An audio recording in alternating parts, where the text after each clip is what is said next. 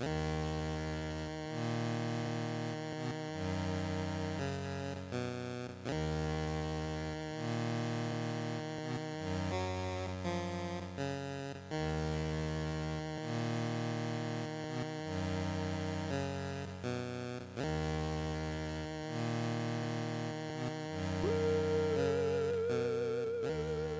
Hei ja tervetuloa Takapölkky podcastin pariin tähän suomenkieliseen puheohjelmaan, jossa me olemme hieman vanhempia videopelejä käsitelleet jo aika monta. Ja jakso nimittäin olisi järjestysnumeroltaan jo 119 ja julkaisupäivämäärä sille olisi elokuun 17. päivä vuonna 2021. Jakson pääaiheena tällä kertaa olisi Sunsoftin kehittämä Journey to Silius vuodelta 1990.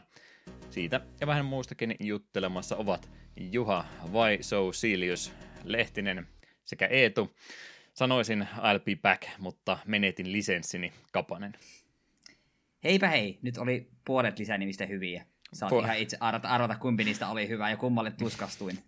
Okei, okay, no Ainut hieno nippelitietoni meidän tämän kertaista pääaiheesta oli se, että kyseessä hänen piti olla Terminaattori-lisenssipeli.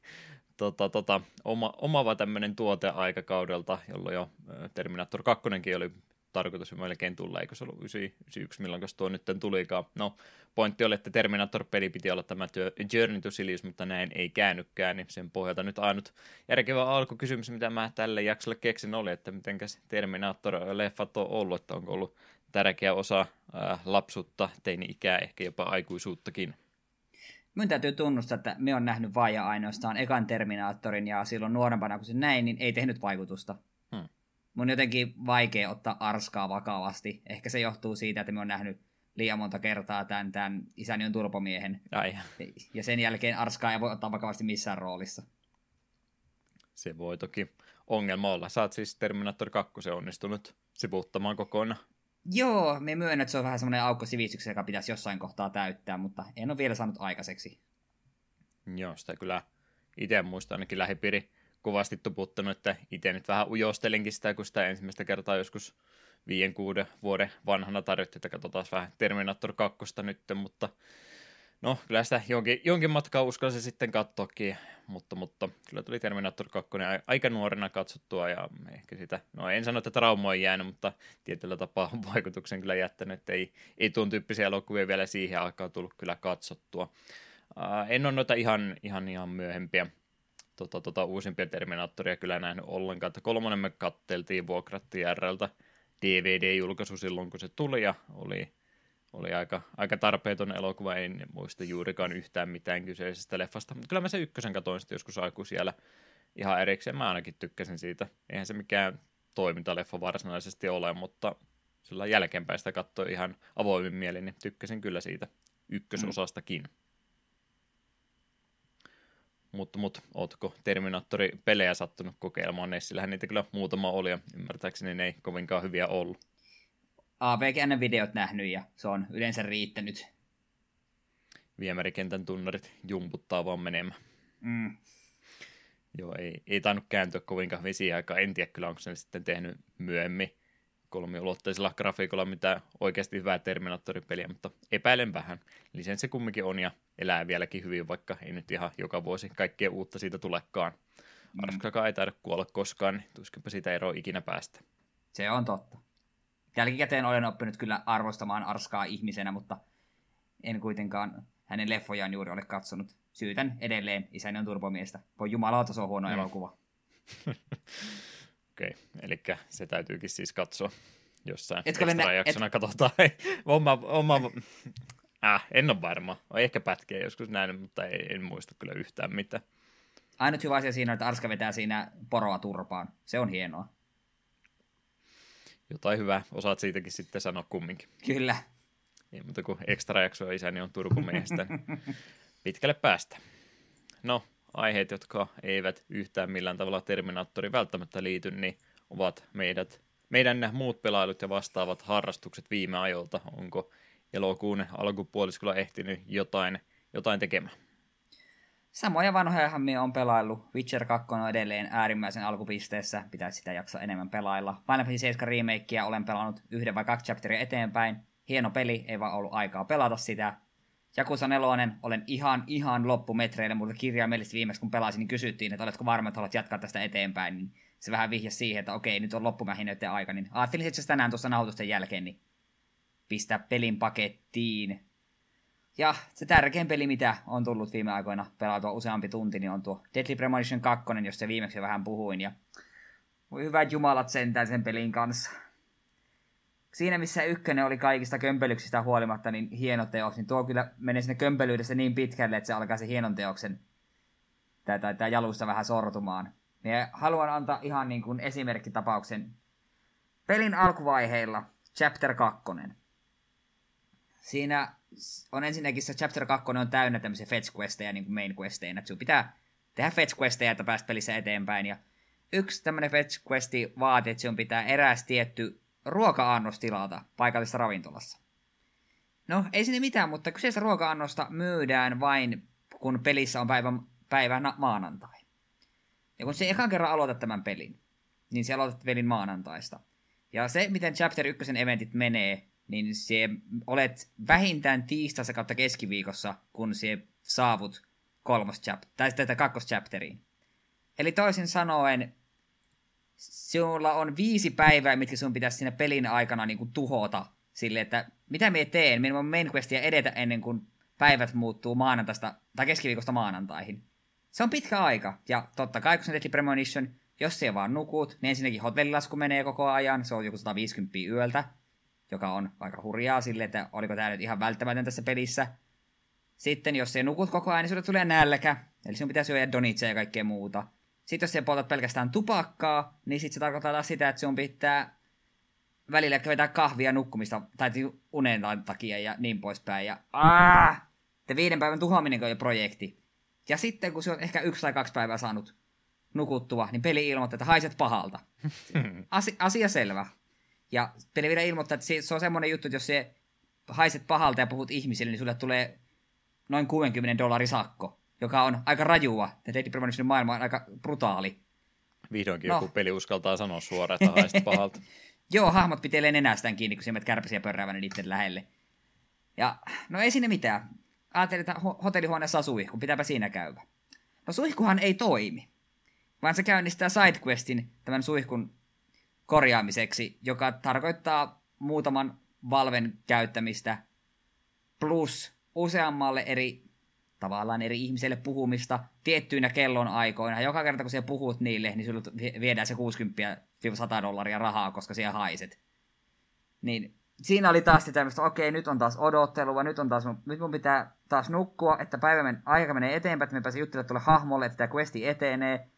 Lopulta sillä on se saatana suihku valmis, ja käyt suihkussa, ja lopulta sä saat tuhlattua aika sinne maanantaihin, jotta sä saat sen Fetch Questin tehtyä, ja tarina etenee uudella Fetch Questillä. Ja tässä kohtaa mä olin ihan niin kuin vaalissa, me heidän pelin kyllä ikkunasta, että me, mulla menee hermo, minä en kyllä pysty tähän. Mutta hammasta purren minä jatkoin, pelasin Chapter 2 läpi, pelasin Chapter 3, ja jos en ihan väärässä olen, Chapter 4 on jo viimeinen, jonka alkutaipaleella juuri olen, niin onhan tuo peli aikamoinen työmaa. Ja se on hämmentävää, miten, kun ykkösessähän oli, saattoi olla jopa saman chapterissa olla useampi tämmöinen vihollisen kanssa taisteluosuus, näitä tämmöisiä niin sanottuja dunkkuja, vai miksi ne nyt voi sanoa näitä mm. Otherworldeja, niin tässä niitä on isompia Otherworldeja ollut kaksi, ja mä oon ihan pelin loppupuolella. Sitten muutama tämmöinen lyhyempi. Niin se on tosi vähän se määrä, mitä tuossa pelissä täytyy tapella vihollisten kanssa. Ja ilmeisesti siinä ei edes ole muita aseita kuin se sun peruspistooli, mikä sulla on. Ja jos viholliset droppaa ammuksia käytännössä koko ajan, niin sulla ei ikinä lopu ammukset. Ja vihollistyyppejä mä oon kohdannut kolme erilaista. Ja mä oon ihan pelin lopussa tosiaan, niin se on vähän silleen... Tää ei ole kauhean monipuolinen tää peli. Et se on silloin kun se tappelee vihollisten kanssa ja tappelet vihollisten kanssa harvoin, niin siellä juoksentelet ympäri, sä juttelet ihmisille, seuraat hämmentävää dialogia ja seuraat todella hämmentävää tarinaa. Ja että niin. Se on Deadly Premonition. Mie pidän siitä, että se on Deadly Premonition, mutta se on paikoitellinen suorassa jopa liian Deadly Premonition, jos ihan rehellisiä ollaan. Se on, siinä on niin käsittämättömiä suunnittelupäätöksiä tehty. Ah, se tarina minua oikeasti kiinnostaa. Ja kun se on sekä jatko-osa että esiosa, niin se on todella kiehtovaa. Mutta se on kyllä tuommoinen peli, että jos ette silleen aidosti oikeasti tykkää ykkösestä, niin älkää pelatko tuota kakkosta. Se ei ole sen arvosta. Mutta jos minun, olette minun kaltaisia ihmisiä, jo, jo jostain se ykkönen uppos kun äh, kuuma veitsi voihin, niin sitten tuo kakkonen on pelaamisen arvoinen, vaikka se onkin työmaa. On hämmentävä tapaus. Todella, todella hämmentävä tapaus. Kauankohan sitä oli, kun se ju, ö, tota, ilmoitettiin, että se on tulossa ja sitten se ylipäätänsä saatiin julkaistu, että ei tämä nyt ole missään vaiheessa kuulostanut miltään kovinkaan isolta projektilta, että onko, onko sitten ehkä ollut jälleen kerran visiot hienot, että minkälainen peli tehdään, ja sitten on jouduttu aika paljon, aika paljon ottamaan takaisin päivään, onko pelkästään sitten tehty, että tässä on ne top 10 meemiä ykkösen pohjalta, että rakennetaan näiden ympärille jatkoosa ja hyvää tulee. Mm, ja se on tavallaan sääli, kun se tuntuu paikoitellen paljon karummalta peliltä kuin ykkönen, ja teknisesti se on ihan hirvittävästä kunnossa. Me viimeksi sanoin, että jopa minä huomaan frame dropit, niin se on huolestuttavaa. Me jotain, mitäköhän me, jotain, jotain questia varten mitä jotain juttua katsoa, niin siinä oli, naurahdin, kun kuidessa luki, että ainut syy, miksi kuolet, niin on frame dropit. Ja se on muuten totta, en ole kuollut peliäkään kertaakaan, ja mun HP on kerran käynyt kolmasosassa, koska me vähän perseilin, yritin vaan juosta kaiken ohi. Mutta joo, ei mulla varmaan ensi kerralla en sitä mitään sen enempää sanoa, koska mä on, aion, sekin on ihan loppumetreillä, ja joskin mahdollista, niin tänään vetelen sen loppuun asti, niin on se, on se kyllä peli. Mm. Sitä sait mitä sitkin. No kyllä just sitä me sain, ja Blessing in Disguise on kyllä niin, niin täyden lisänimi tuolle, kuten me tajettiin siinä Deadly Premonition jakso sanoakin. Mut joo, siinä oli minun pelailut tältä erää, niin kerropa Juha, mitäs kaikki kiva sijoit pelailu. Joo, mä vitsailen, kun mä kattelin meidän materiaalia tätä jaksoa varten, että mehän speedrunataan takapelkkyjakso varmaan tällä kertaa, niin siinä vaiheessa, kun on puhuttukin alle 10 minuuttia sanot mulle jo puheenvuoron, niin se on kyllä merkki siitä, että me saatetaan olla yllättävän nopeasti pois. No, mä tykkään tässä kohtaa hidastaa kovasti, koska aina kun vuoro vaihtuu, niin on ollut tapana kertoa, mitä mun näytöohjaimelle kuuluu, ja se kun mä otan täältä Time Spiralia boksia eteen, niin se on varmaan merkki siitä, että sitä ei tullut vieläkään, mutta sanoppa säkkejä vielä, mistä kohtaa otetaan, niin mä voin päivittää tilannetta vielä tarkemmin.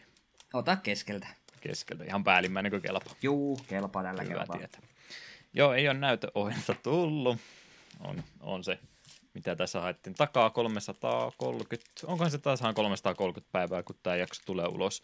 Että, että 11 kuukautta tässä olemme odotelleet. Aika moni muu noita tähän on näitä Tuffisarjan kenenkä kortteja, onko ne Asuksen kortteja vai mitä, niin eh, se on ollut ne, heitä kohtalon tovereita minun kanssa, joka on Ventusta ootellut niin, niin. Heille tuli tämmöinen isompi satsi tuossa. No, en tiedä, tuliko Everkivienin konteista niitä liikeni vai tuliko niitä nyt sitten vain jostain kumman syystä tällä kertaa enemmän. Niin he, jotka on niitä odotellut, niin aika moni sai omansa. Ei, ei todellakaan kaikki, mutta että vierestä katselin kateana, että toiset ko- kohtalon toverini, jotka ovat 11 kuukautta omaa näytöohjenta odotelleet, niin saivat niitä, mutta eipä niitä ventuksia on näkynyt vieläkään ja ei, ei, se, ei se kyllä tule vuoden sisälläkään, että kyllä se mansikkakakun leipominen ihan aiheelliseksi tuossa kohta tulee, että täytyy, täytyy reseptiä ruveta katsoa ja en mä tiedä, saako mansikoita vielä kaupasta vai pitääkö pakasteita ostaa jotain myöhäislajiketta korkeinta.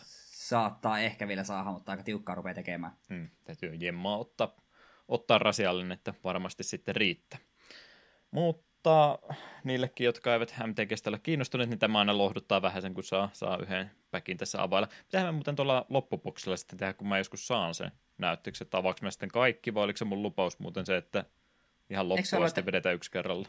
Yksi kerrallahan se oli tarkoitus vetää loppuun asti. No sitten ei, sitten ei auta mitään, sitten otellaan jotain muuta. No sittenhän kato, voi, kun mä saan sen näyttöksi, niin mä voin tilata jo seuraavan mallia. Sitten mä voidaan jatkaa tätä prosessia taas no. eteenpäin, no. että ei no, me tarvitse tota... tästä luopua ikinä. Minusta on aika optimistista ajattelua, että tuo boksi ei loppus ennen kuin sun näyttis tulee. No joo, saapi nähdä. Kyllä tuossa vielä vuoden satsit taitaa olla, jos me tätä yksi per kaksi viikkoa tahtia jatketaan eteenpäin. No joo. No, täällä on tämmöinen Naikkonen kortin takana, Rare-korttina Human Spellsaperi nimeltä Jaya Ballard Task Mage. Legendaarinen Aa. otushan hän mahtaisi olla ja hänellä tuntuu kolmekin eri kaunista ominaisuutta olevan, jota en nyt välttämättä rupea tässä lukemaan, mutta korttihan sekin on. Chaya Ballard, se on suorastaan klassinen MTG-hahmo, monien suursuosikki. Nykyään ihan Planeswalkeri myös. Minulta löytyy yksi kappale. Minä itse asiassa haluan nämä kyvyt lukea. Ai jaa. Tämä Kolema... näyttää kortteja diskardaavaa ja eri määrää manaakin samalla vaativan, että sitä tekee, että kortteja palaa kädestä siis. Kyllä, totta kai punainen, punainen tykkää heittää kortteja pois. Kolmana kaksi kakkonen, sitten yhdellä punalla ja täpillä ja diskardaamalla kortin voi tuhota target sinisen permanentin. Sinisen vihaaminen on aina oikein. Kaksi manaa täppäys ja kortin heitto pois. Jaya Ballard tekee kolme damagea target creatureita playeriin. Ja creature, joka ottaa damagea tällä tavalla, niin sitä ei voi regeneroida tällä vuorolla. Tuo on vähän obsolete sana, koska regenerate ei enää ole MTGssä uudelleen tuleva sana. Onko se mm. tässä, onko se lukeeko ne kuitenkin tuo can't be regenerated? Joo, tässä kyllä tässäkin versiossa lukee vielä. Okei, okay, koska ne on käytännössä todennut, että indestructible, indestructible, älä, tuhoutumattomuus on käytännössä sama asia kuin regenerate, mutta mm. se on vaan sem, simpelimpää, niin ne käyttää jatkossa sitä. Ja sitten seitsemällä manalla täppäyksellä ja kortin pois heittämisellä tekee kuusi damagea kaikkiin creatureihin ja kaikkiin pelaajiin. Se vaatii paljon, mutta se aika pitkälti tyhjentää kyllä pöydän kaikesta. En ole varma, onko Jayalla mitään pakkaamista. Sitä pelataan, mutta se on kuitenkin ikoninen hahmo, niin siinä mielessä en pistäisi pahakseni itsekin, jos tuo löytyisi. Mm. Ja en nyt ihan sovinistiseksi halua heittäytyä, mutta lateksipuvussaan taitaa tässä kortissa myöskin esiintyä, että ei muuta kuin suosikkikorttien joukkoon sillä perusteella. Mm. Okei. Okay. Uh, Time Warperi-korttinen oli ihan joku Repeal-niminen instanttikortti, sininen semmonen X ja yksi, yksi sininen mana. Palauta target en online permanentti, jossa konvertattu manakosti on X takaisin sinne omistajansa käteen ja nostaa sitten itse kortin perään. Mm, ei huono. Ei poista, mutta paunssaa kumminkin. Semmoiset oli time tällä kertaa. Puhutaanpa sitten niistä peleistä, jos kerran kaikkia MTG kiinnostaa. Onko semmoisen ihmisen olemassa? Saattaa ei, olla. Kai, ne ei, ei vielä ilosanomaa kuullut tähän mennessä, niin me yritetään sitä tällä pakka kerralla tai tuota, tuota boosteri kerralla jakaa eteenpäin. Kyllä, kyllä, kyllä. Me siihen extra jakson tässä kovaa tahtia ollaan varmaankin valmisteltu. En mä tiedä koko etu Kingdom Hearts 1 sen enempää, koska mä veikkaan, että sitä ei ole muutaman kerran tainnut pelata.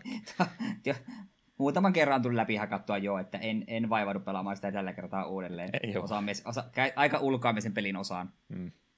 Pari kertaa alueelle aikanaan laitoin ja sitten vasta ekan kerran onnistuin se läpi pelaamaan, oliko kolmannella yrittämällä ja nyt sitten se toinen kunnon läpipelukerta ollut. Ja olen hiukankin, hiukan hämilläni itsekin, että miten tämä nyt yhtäkkiä onkin maistunut tällä tavalla, että säästetään nyt isommat paukut ehdottomasti tuota jaksoa varten, mutta se kun aikaisemmin tuli vähän ehkä valitettu, että hmm, no ei tämä nyt niin, niin jännää, kun tämä kompat-systeemikin on vaan oikeastaan X-rämpyttämistä vaan, ja mä ollut sitten nyt tällä kerralla, että Tämä, tämä on just sopivasti, en mä halua miettiä enempää. Mä rämpytän X. Mä voin välillä vähän miettiä, että otanko mä 0,2 sekuntia kauemmin, että mä painan X, että mä deflektaan jonkun tai paru tai jonkun lyönnin, mm. niin se on, se on ihan sopivasti aivotyötä, mitä Kingdom Hearts 1 vaatii, että ei sen tarvi yhtään syvällisempi ollakaan.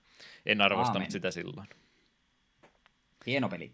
Se on ihan yllättävän hieno peli ollut. En mä todennäköisesti ihan sataprosenttisesti kaikkia tee, että mä nyt periaatteessa on siinä pisteessä, että mä voisin sen pelin vain pelata loppuun ens, ensi pelikerralla, mutta on mä vähän käynyt sitten vielä Triniteja etsimässä ympäriinsä. Mietin tuossa kovasti, kun en ole vielä tonne tonne, tämä onkaan tämä paikka, missä oli Skellingtonit ja muut otukset.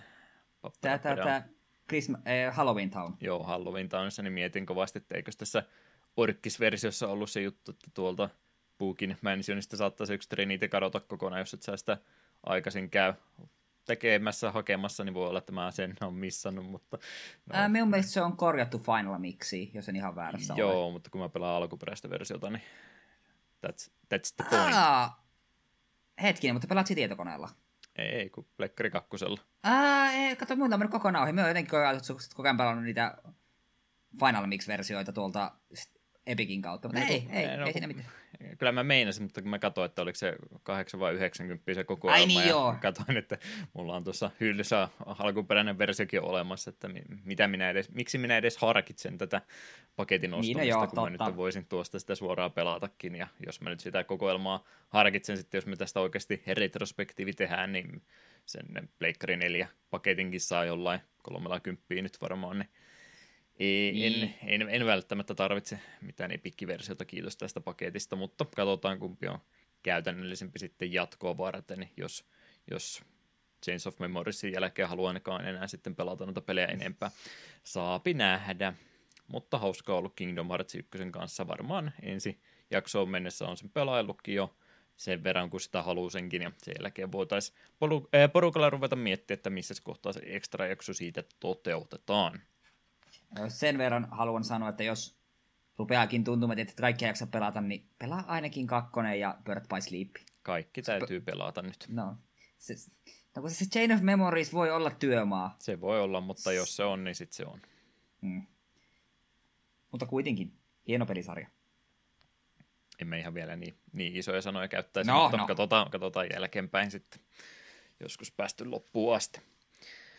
Joo, joo se olisi ihan hienoa varmastikin, kun tällainen yritämme sivistyneiltä videopelikuluttajilta kuulostaa, kun oikein podcastejakin jaksetaan edelleenkin tasaista tappavaa tahtia tehdä, niin olisi se varmaan hienoa, että kokeilisi vähän uusia pelikokemuksia ja kertoisi niistä tässä kohtaa ja kuulostaisin sellainen moniruokaiselta videopeli pelaajalta, mutta ei Binding of Isaacia. Mä tässä nyt oikeastaan olen, olen pääsääntöisesti vaan pelannut ja minkä sille tekee, kun siihen kerran vauhtiin pääsee, niin siitä on, siitä on hankala luopua. Yksi runi vielä lisää, kiitos. Ja sitten kun menee, saa se yhdenkin runin loppuun, niin sitä seuraavana päivänä samasta jatketaan, että vähän, vähän lisää vielä, ei mutta kuin hommaa eteenpäin, että ei siinä tunnu, ei tunnu koskaan kiinnostus tuota peliä kohtaan loppuvan, vaikka periaatteessa kaiken nähnyt jo, okei, mä en ole edelleenkään kaikkea niitä tämän, tämän viimeisimmän lisäosan juttua nähnyt, kun mä oon enemmänkin nyt sitten keskittynyt noita vanhempiakin achievementteja tekemään pois hahmolla, joita normaalisti en ole, ole niin paljon pelannut, niin on semmoista mukavaa tekemistä, kun tuolta löytyy semmoinen sivustokin, missä on, on, on listattuna kaikki noin achievementit semmoisen järkevää järjestykset, että sieltä voi joukosta sitten itse pongata, että mitäs, mitäs vaikka tänään tekisi ottaa tuosta kaksi tehtävää itsellensä ja lähtee niitä sitten siinä tavoittelemaan. Yleensä siinä käy sillä, että tulee vahingossa tehtyä joku muu kuin se. Sitten tota, Deliriumi tappoi jollain vähemmän hyvällä hahmolla ei onnistunutkaan, niin vahingossa tulee tehtyä siinä sivussa jotain muutakin, mutta sekin on ihan mukavaa kyllä.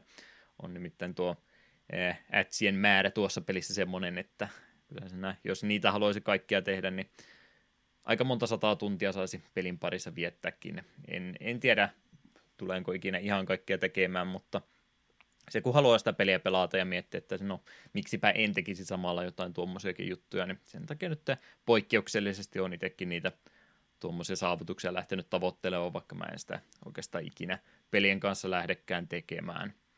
Samalla kun sitä on tullut kuunneltua vai halusitko siihen jotain väliä?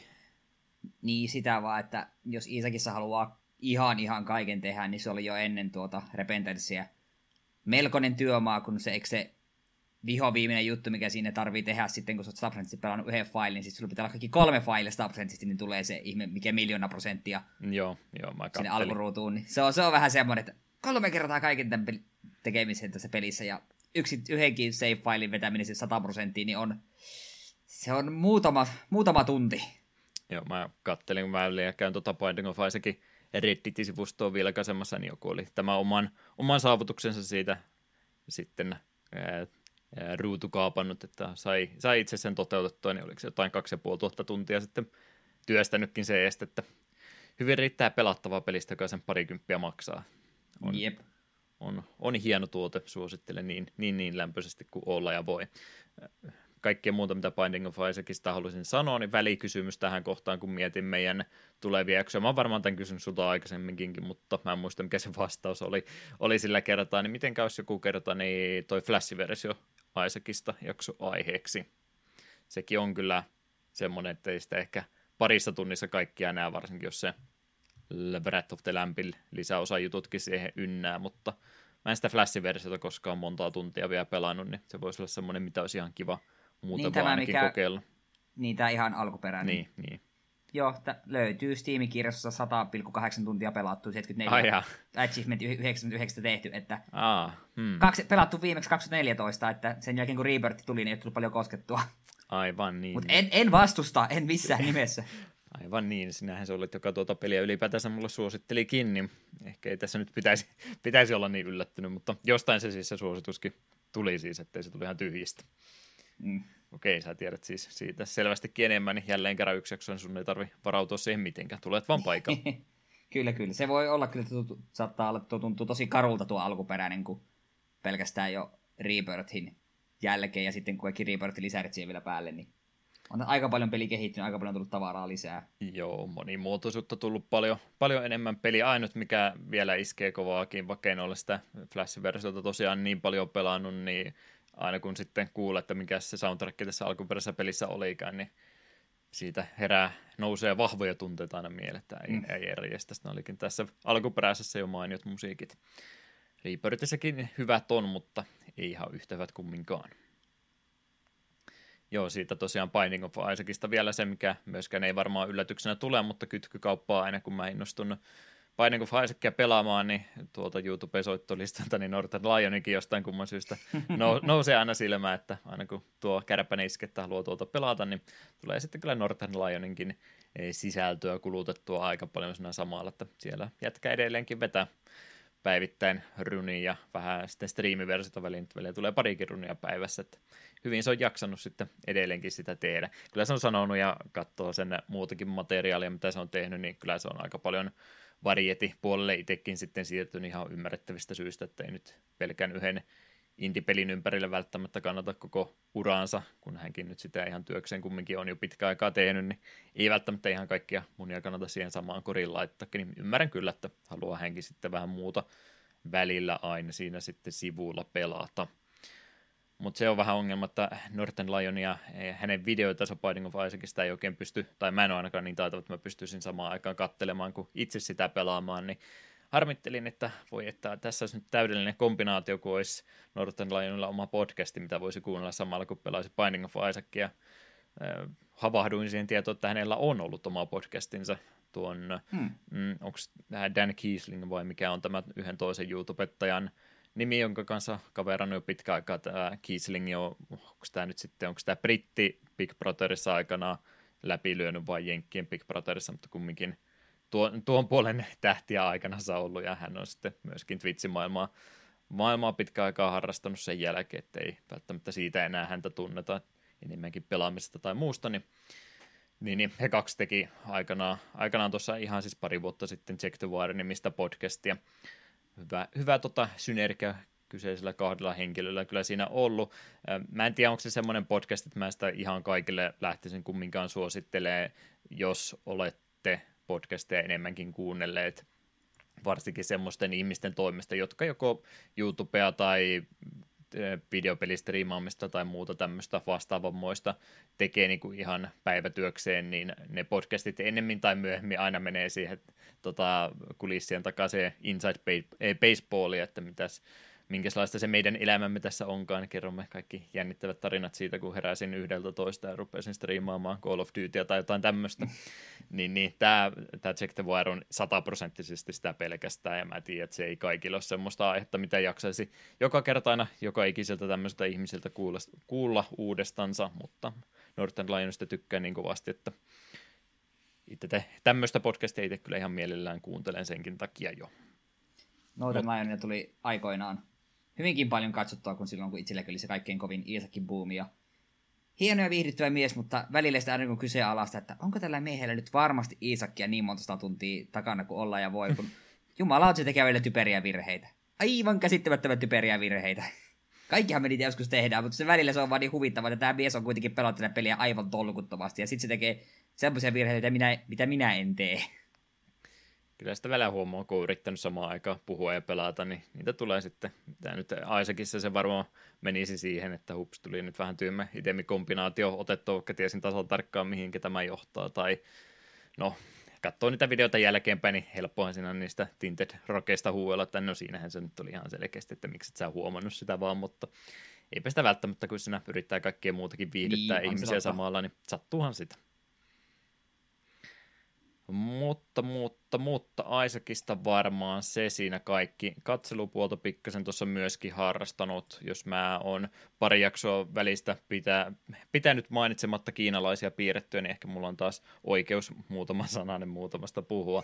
Äh, on tuossa aika useampaakin sarjaa kattelu, mä en niistä nyt joka kerta rupea aina mitään, mitään sanomaan. Nyt oli yksi semmoinen sarja, mitä nyt en aio missään tapauksessa suosikkeini ikinä heittää, mutta oli oli myöskin vähän tietynlaista inside baseballia koko sarja, mikä Crunchyrollin puolelta ainakin löytyy, ilmeisesti Netflixissäkin on, jos VPNn kautta kyseistä sisältöä pääsee kuluttamaan. Oli tämmöinen Keep, Keep Your Hands Off Eisoken, mikä on 12 jakson mittainen slice of life-tyyppinen lukioikäisten draama tietysti, kuten kaikki tuommoiset. Äh, tuolta, tuolta tuota, tähän ympäristöön liittyvistä sarjoista aina onkin, se nyt ei varmaan yllätyksenä tulla, mutta mut, ei ollut mikään rakkauskomedia tai ei mikään tämmöinenkään kyseessä, vaan tämä on siis animaation tekemisestä tämä koko juttu, eli äh, anime-animaation tekemisestä on oikeastaan kolmen tytön tota, tämmöinen oma oma, oma shownsa siinä, minkä ympärillä koko homma pyörii, että miten heidän dynamiikalla ja tämmöisellä pienellä poppoilla sitten haluaa, haluaa lähteä oikeasti animaatiota tekemään pienellä budjetilla ja muuta, niin lähtee sitten ihan sitten intohimosta lajiin, rakkaudesta lajiin lähtee tätä hommaa harrastamaan.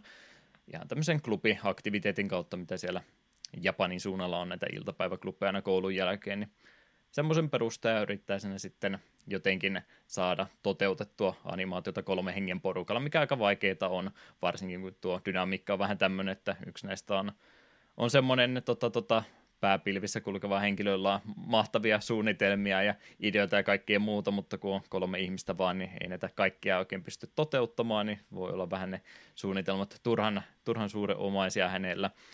Toinen on sitten taas semmoinen perfektionisti, joka enemmänkin siihen animaatiopuoleen ja muuhun haluaisi panostaa oikein kunnolla, että se olisi aivan varmasti yksityiskohtaiset asiat niin täydellisesti kuin olla ja voi, mutta jälleen kerran kun se pitäisi jotenkin järkevässä ajassakin saada tehtyä se projekti, niin sitten tarvitaan tätä kolmatta henkilöä, joka ei itse osaa piirtää ollenkaan, mutta hän toimii sitten käytännössä heidän tämmöisenä managerina kautta työjuhtana, että nyt, nyt oikeasti, että loppuu tämä pelleily, että tehkääpäs tämä oikeasti loppuun asti. Ja hoitelee siinä samalla sitten noita raha-asioita ja muita kiistajuttuja koulun kanssa, kun ne yrittää siitä sitten ihan bisnestä saada aikaiseksi, mutta kouluhan siitä ei kovasti tykkää.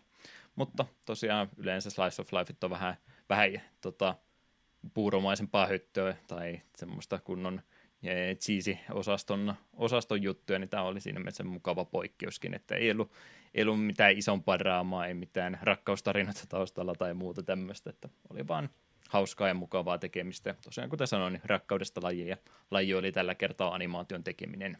Mm. Toinen, mitä ehdottomasti enemmän odotin, mutta en nyt halua spoilata niillekin, jotka ovat ehkäpä kyseistä elokuvaa enemmän aikaa odottaneet. Olen varmaan kiintymisestäni Evangelioniin, ne on Genesis Evangelioniin aikaisemminkin maininnut, niin vihdoin viimein koitti päivä, kun tuo neljäs elokuva tuosta Rebuildi-sarjasta saatiin ulos. Älkää, älkää sammuttako jaksoa, en mä oikeasti spoilaa tässä kohtaa. Mitä mä tiedän, että toi joku muukin täällä on varmaan sitä kyseistä elokuvaa odottanut pitkä aikaa, niin en halua pilata, pilata tätä odotusta ja kärsivällisyyttäsi sillä, että sanoisin mitään raskauttavaa tuosta nelososasta. Mutta tosiaan tuo kyseinen nelososa nyt sitten vihdoin ja viimein saatiin saatiin julkaistua. Mä vähän itsekin mietin, että kuinka kauan tässä oikein on odotettu, että kolme vuotta nyt ainakin, vai oliko se, oliko se neljä vai viisi vuotta, kun se edellinen tuli, niin kävin sitten leffan lopputekstien kohdalla katsomaan, että kauanko siitä oli, niin, niin yhdeksän vuotta siitä olikin, kun se, se edellinen osa sitä tuli. Ihmettelin, että minkä takia mä oon unohtanut näin paljon tästä juttuja, niin se johtuu näköjään siitä, että se oli yhdeksän vuotta kolmososasta jo aika, että onneksi oli semmoinen pieni tiivistelmä elokuva alussa, että miten kaikkea tätä ennen tapahtuikaan. Mutta mut, samalla pohjalla jatketaan, mitä jos kolmososan oli jo ehtinyt näkemään, niin samaa tarinaa kerrotaan, mutta hieman eri tavalla, niin nelososa nyt oli tosiaan sitten siitä, kun kolmonen lähti jo ihan, ihan omille raiteillensa, mitä noin kaksi ekaa ehkä vielä antoi, antoi viittausta, että onko tämä nyt vaan sama tarina uudestaan, mutta ei kyllä tämä ihan, ihan omille urillensa lähti, ja nelonen sitten netisti pisti rusetin päälle tälle tarinalleen. En sano, että olisi mikään itseäni, itseäni niin järisyttänyt kokemus tämä nelonen. Nelonen ollut sen pohjalta, mutta tykkäsin kyllä, että jälleen kerran saatiin vähän erilainen lopetus tällekin tarinalle. En tiedä, onko tämä nyt sitten viimeinen, viimeinen versio Evangelionista, mikä koskaan tulee, koska ainakin lisätittelinkin oli, oli, että hyvästi kaikille evangelionille tai evoille, niin voi olla, että oli viimeinen variaatio tästä näin. Välttämättä ei, koska on tuokin sama tarina jo sitten mangan kautta tai videopelin kautta kerrottu monella eri tavalla, ja tämä oli vain yksi variaatio siitä, niin tuskepa tämä nyt viimeinen kerta oli, on sen verran isosta lisenssistä kumminkin kysymys, että eiköhän tuosta vielä joku, joku uudelleen, uudelleen, uudelleen lämmittely saada aikaiseksi, ja olen, olen valmis sitäkin vaille, mutta vihdoin viimein sai sen nelosen katsottua, niin olen tyytyväinen, nyt ei tarvitse enää sitäkään stressata, että tuleeko sitä hyvää vai ei. Hyvä leffa oli, mutta ei, ei nyt enää järisyttänyt niin paljon kuin ehkä saattoi toivoa. Mm. Ei siihen kommentteja väliin. Ei yhtään mitään, en ole vieläkään evankelinen kattonut. Mm. Siitä vaan sitten hommaa purka. Valitettavasti ne pelit, mitä niistä on tehty, niin ei ole lokalisoitu kyllä melkein missään vaiheessa, mm. että emme pääse myöskään näitä pelejä kokeilemaan todennäköisesti ikin. Odotellaan Rom jos sieltä vähän enemmän niitä vielä tulisi. Mm. No, mä oon pitänyt sen verran paljon monologeja jo tässä kohtaa, niin eiköhän se ole aika eh, pieni musiikkibreikki pitää meidän pääaiheen tiimoilta ja jatketaan sitten ohjelmistossamme eteenpäin.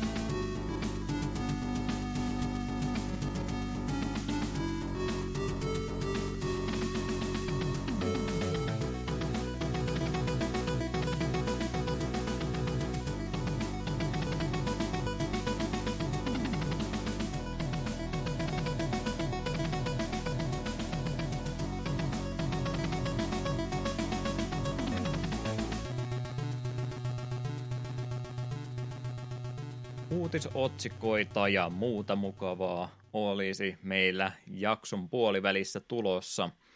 Milläs tavalla yleensä tämä homma pistetään liikkeelle? Tänä päivänä pelihistoriassa, eli mitä tapahtui ainakin kymmenen vuotta sitten. Melkein arskalta kuulostit, mutta tiedä.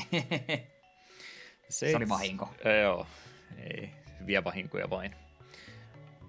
iloisia sattumuksia, vai miten se Bob Ross sanoi, ei ole vahinkoja. Mm. 17. päivä 8. oli meidän päivämäärämme, jota tarkastelimme tällä kertaa. Ja kyllähän täältä joitain, joitain tuttuja vähemmän vieraitakin asioita tälle päivälle osui. Koitetaanpas näistä selviytyä alle puolessa tunnissa. Tuota noin. Kymmenen vuotta sitten tasa peli, josta olemme muutaman tangentin kautta että aikaisemminkin, niin nostaa päätänsä tässäkin kohtaa. From Dust-niminen peli oli Steamin kautta julkaistu maailmanlaajuisesti tänä päivänä.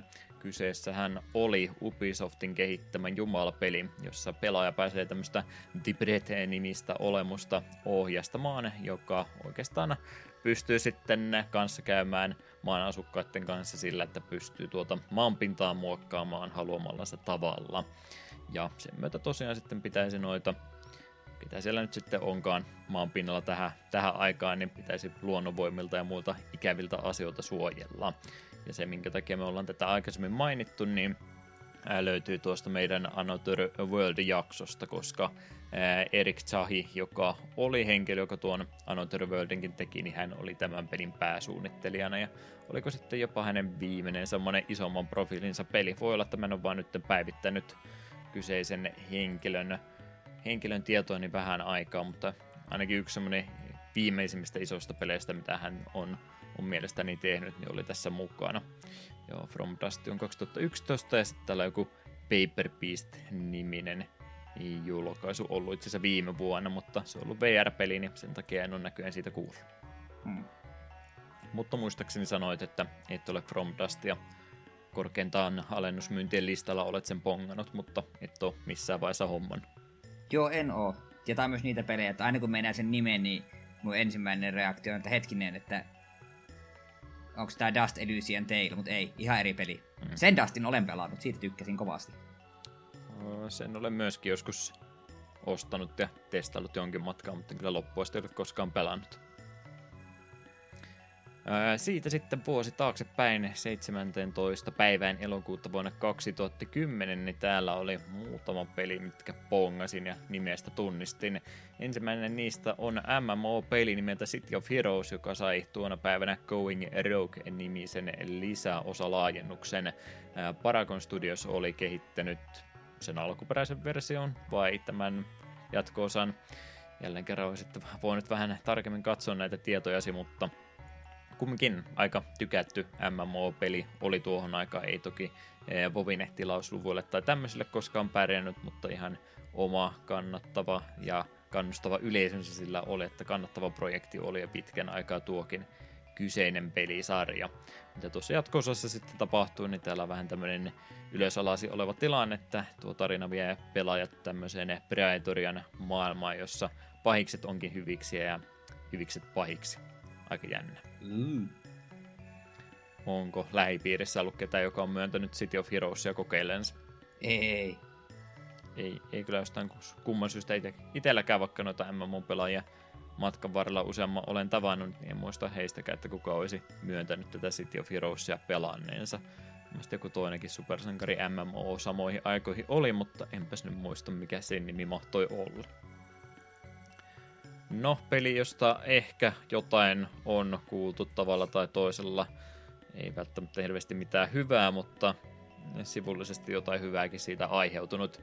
Kane Lynch Dog Days kakkososa oli siis kyseessä tässä näin Windows PS3 ja Xbox 360 alustana, kun tuona päivänä tosiaan julkaistiin jatkoa tuolle 2007 vuoden Deadman aloitusosalle ja IO Interactivehän tässä oli tuottajana. Mitä tuossa jatkosessa tosiaan tapahtuu, pelaaja pääsee ohjastamaan nimikkohamo Lintsiä tässä näin, joka on tuonne Shanghaihin suuntaan muuttanut harrastamaan laitonta asekauppaa, että saataisiin ne eläkerahat vihdoin ja viimein siitä kasaan, mutta ei sekään tai kovinkaan, kovinkaan helposti tai ruusuisesti tapahtu, että jonkinlaista tuli taistelua tässäkin pelissä taitaa tapahtua. Ainakin suojan takaa räiskintää tässä pääsee enimmäkseen harrastamaan. Oletko Kienen lintsiä harrastanut kokeilut? En ole sekuntiakaan nähnyt pelikuvaa tai koskenutkaan, mutta tiedän vain, että pelin maine on aika heikohko, sanotaanko vaikka näin. Mm.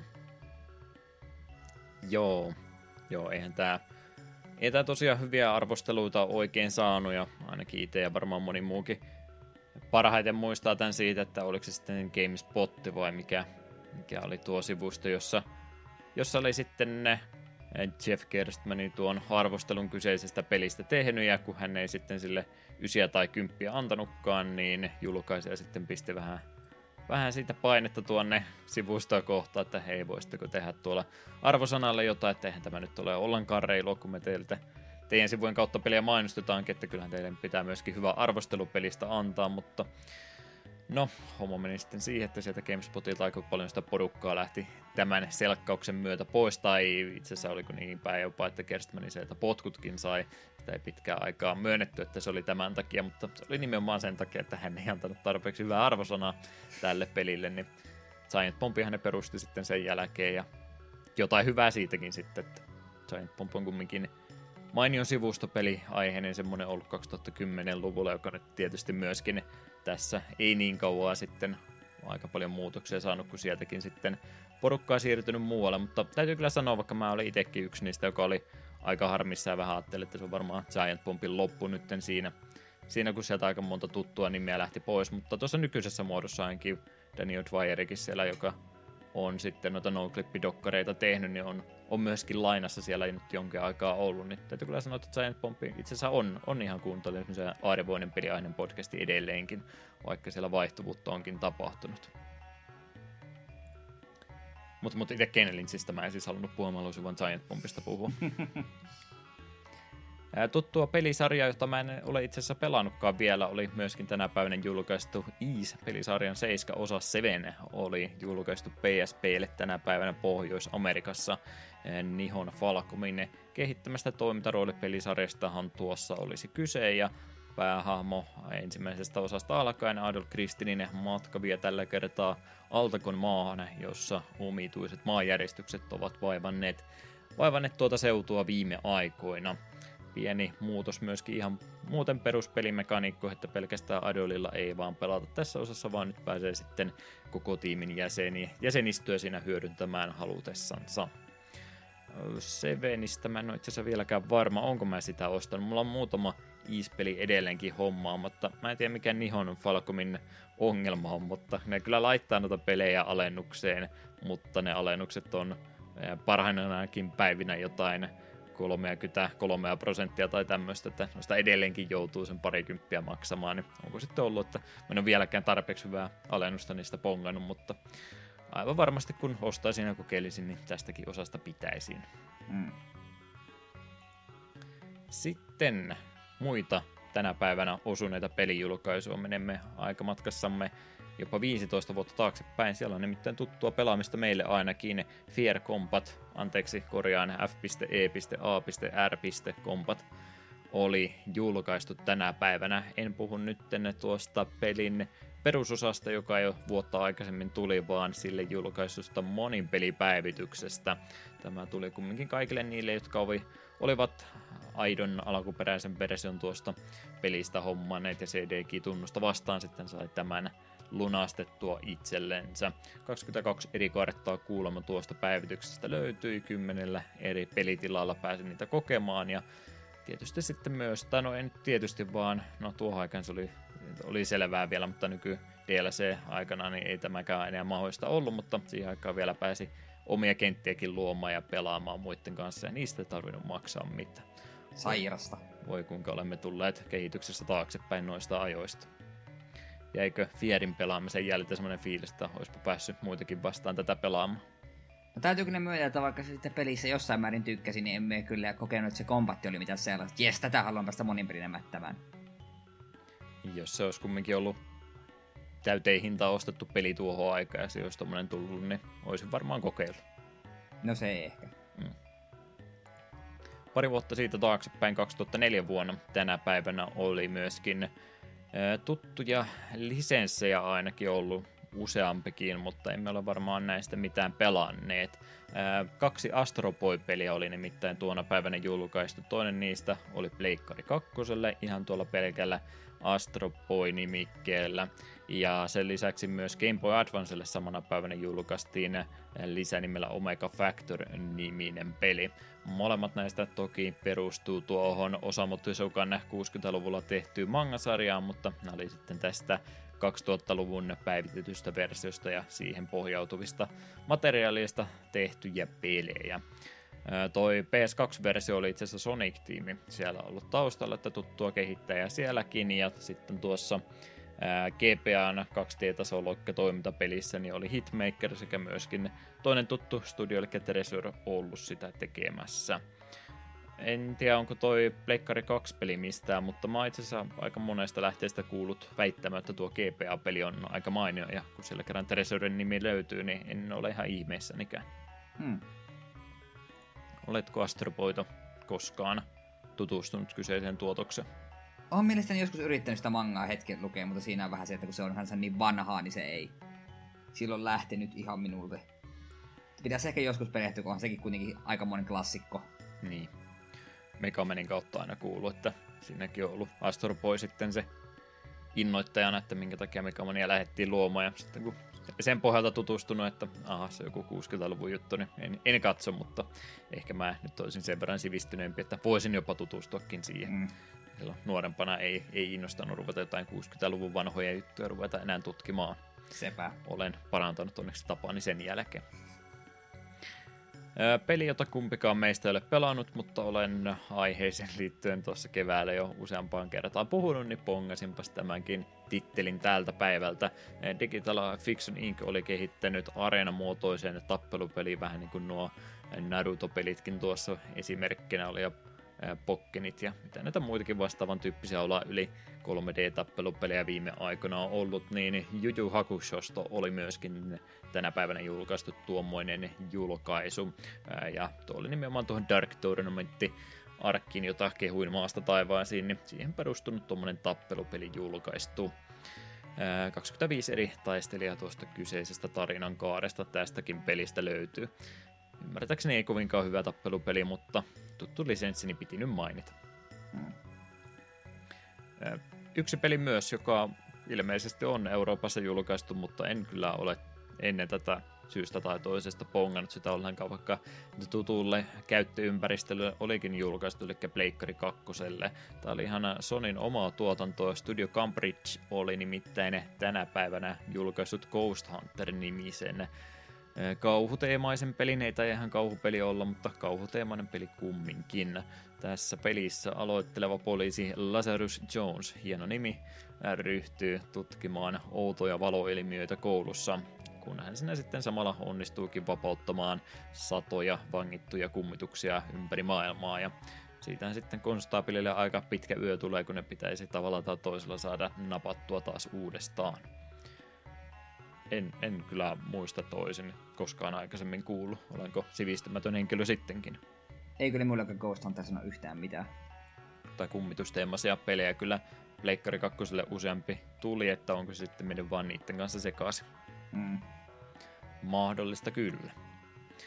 No, 2003 vuoden peli on, on aika tuttu tapaus monelle eri ihmisille varmastikin. Tuona päivänä oli nimittäin Perfect Cherry Blossom julkaistu Japanin suunnalla tietokoneille. Ja kyseessähän on tietenkin Team Shanghai Alisen kehittämä Bullet Hell-peli, joka on eh, Touhou-pelisarjan seitsemäs osa.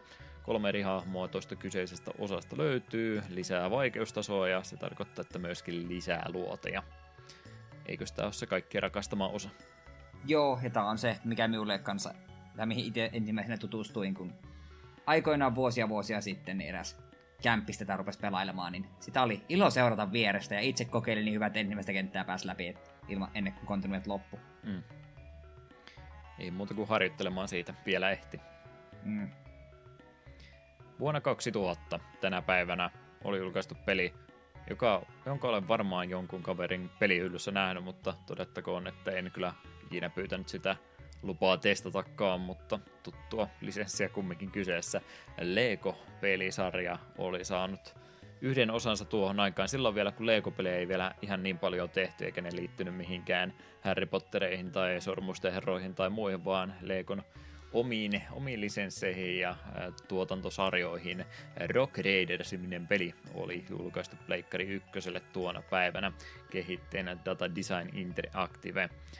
Rock Ridersista en hirveästi muista enää. Toi nyt on aika lailla ollut sitä aikakautta yhden, 11-12 vanha ollut tuohon aikaan, niin en, en sitten enää myönnä ainakaan leikosta ihan niin paljon välittäneeni tai ollen kiinnostunut, niin en sillä niin paljon muista, mutta muistan, että tämä oli niitä ihan viimeisiä tämmöisiä leikonomia tota, tota, brändijuttuja, mitä vielä muistan muksuna tunnistaneen, ja kaverilla taisi olla semmoinen iso, iso kaivaus, kaivauskone sitten kyseessä. Mä en muista minkä näköinen se oli. Jostain kumman syystä mä saan sen biosokin, tota, tota, mitäs nämä olikaan ne, ne, ne otukset, mitä siinä Big oli Daddy. Tota, niin, Big Daddy, niin mulla tulee niinku se, sen näköinen hahmo mieleen, mutta Lego-muodossa, että nyt saattaa kaksi, kaksi tota konseptia mennä sekaisin minun ajatuksissani, mm. mutta jotain tuon tyyppistä alusta muistan rakentaneeni kaverin kanssa silloin vielä.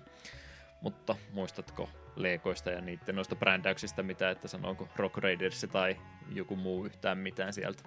Rock Raiders niin kuin hämärästi kuulostaa tutulta, mutta en saa mieleen yhtä, että miltäköhän ne on edes näyttänyt. Mm. Mitenköhän Legolla ylipäätänsä oli tuommoiset brändijutut, kun mä tiedän, että se on ollut, ollut niin kuin viime vuosina tai viime vuosikymmenenä aika iso juttu, että niillä on niitä City-sarjoja ja kaikkia muuta tämmöistä ollut, niin oliko niitä 90-luvulla vielä sillä samalla tavalla? Toinen kuin tuo Rock Raiders ainut, mikä mullekin sanoo jotain, mutta oliko no ennen sitä jotain? Bioniclethan oli ymmärtääkseni meistä pykälän nuoremmille semmoinen tosi iso Joo. juttu. Mutta oliko ennen sitä yhtään mitään? Mä en kyllä sillä leikoista niin muista, vaikka leikoilla leikkinyt kovastikin ja meillä hajanaisia sarjoja matkan varrelta onkin ollut, niin en mä kyllä muista sitä ennen, että olisi tommosia ollut.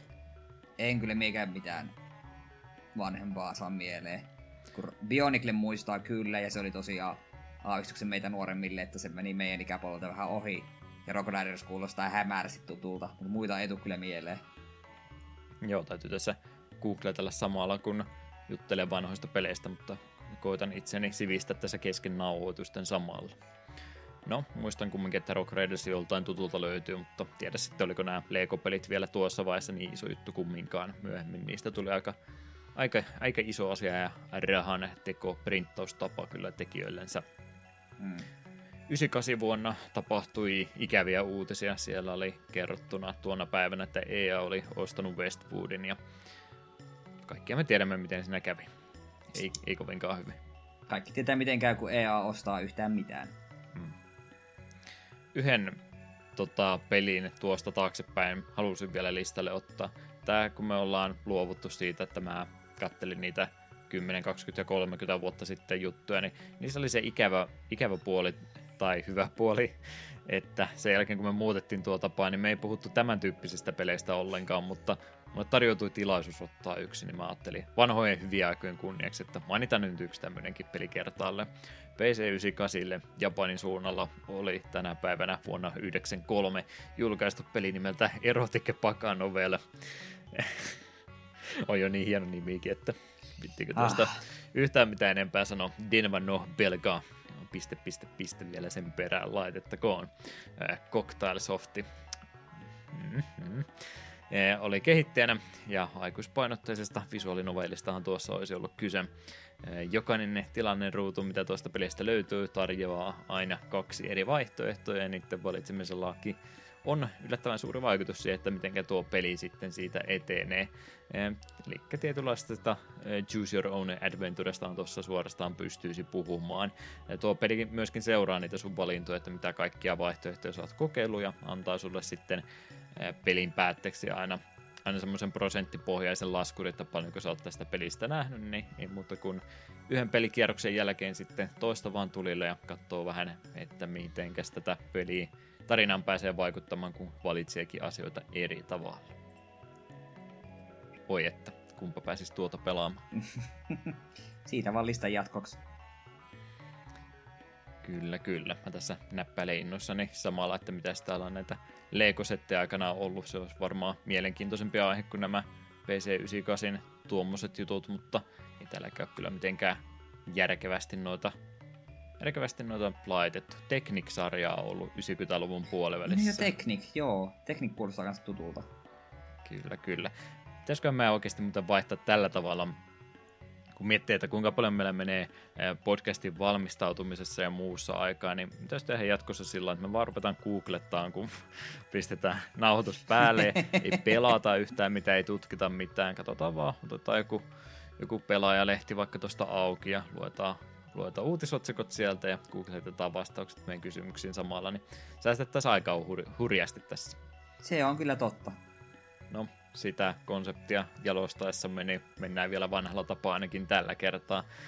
Uutisotsikot on vähän kaposampia elokuun taitteessa ollut, mutta jotain juttua täälläkin on, niin voitaisiin vaikka niitä käydä läpi. Joo, brittiläinen Retro Games jatkaa minikonsoiden julkaisulinjaansa A500 Minillä, joka tuli sieltämään 25 klassista Commodore Amiga-peliä. Pelistalta paljastettiin jo seuraavat tittelit. Alien Breed 3D, Another World, ATR, All Racing, Battle Chess, Cadaver, Kick of 2, Pinball Dreams, Simon the Sorcerer, hienoa, Speedball 2, Brutal Deluxe, The Chaos Engine, Worms, The Director's Cut ja Zool, Ninja of the Nth Dimension. Laitteen pelivalikoiman laajentamisesta kiinnostuneiden ei tarvitse lähteä modaamaan laitteita, sillä pelejä pystyy lataamaan myös USB-portin kautta. 129 euron pakettiin kuuluu keskusyksikön lisäksi hiiri sekä peliohjain. Ja alustava julkaisuajankohta on ensi vuoden ensimmäinen puolisko.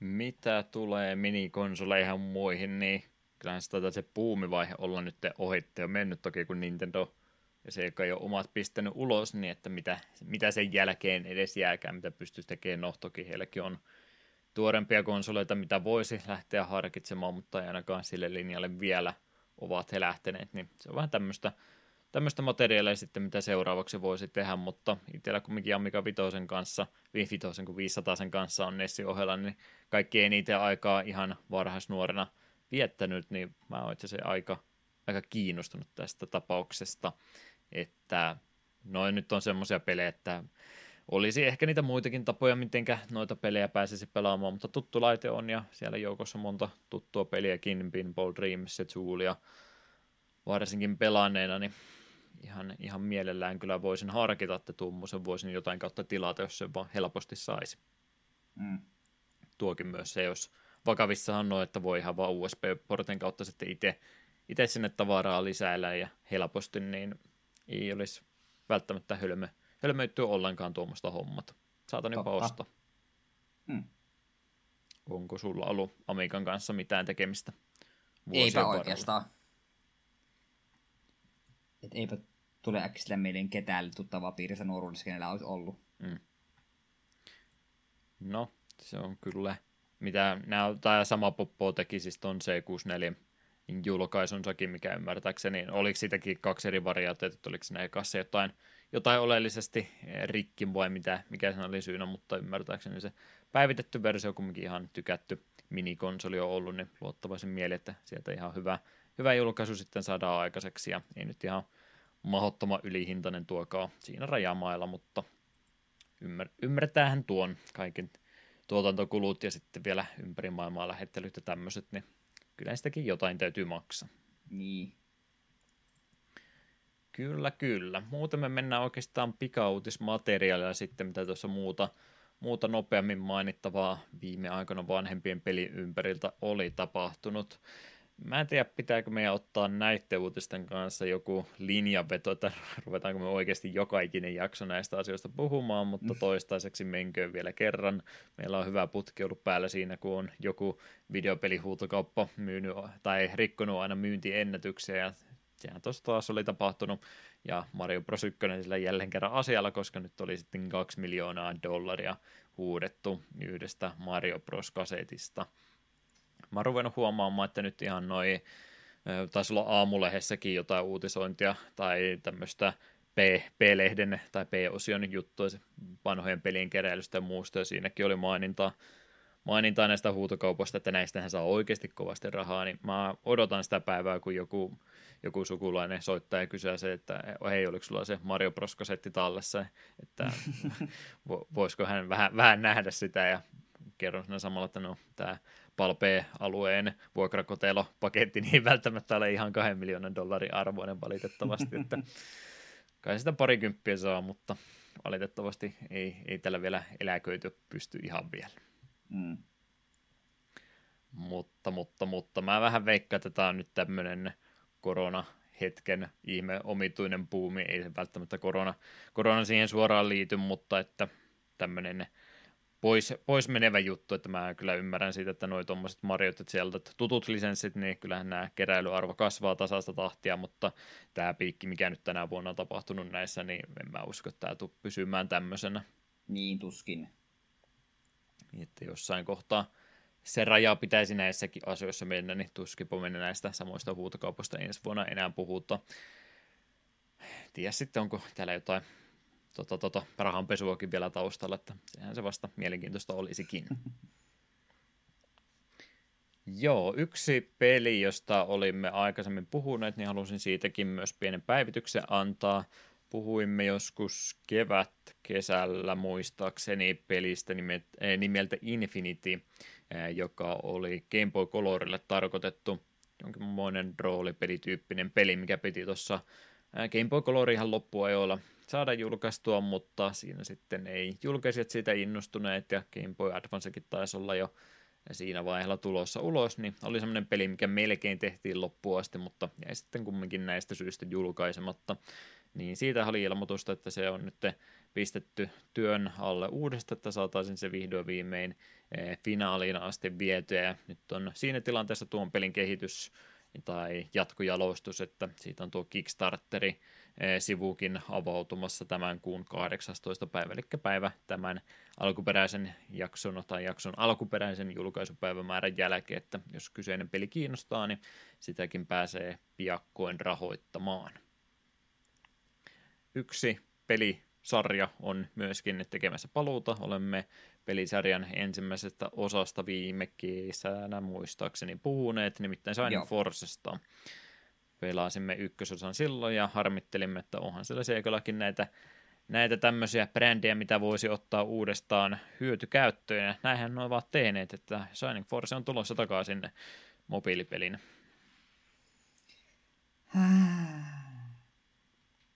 Hupsista keikkaa taas tässä kävi näin.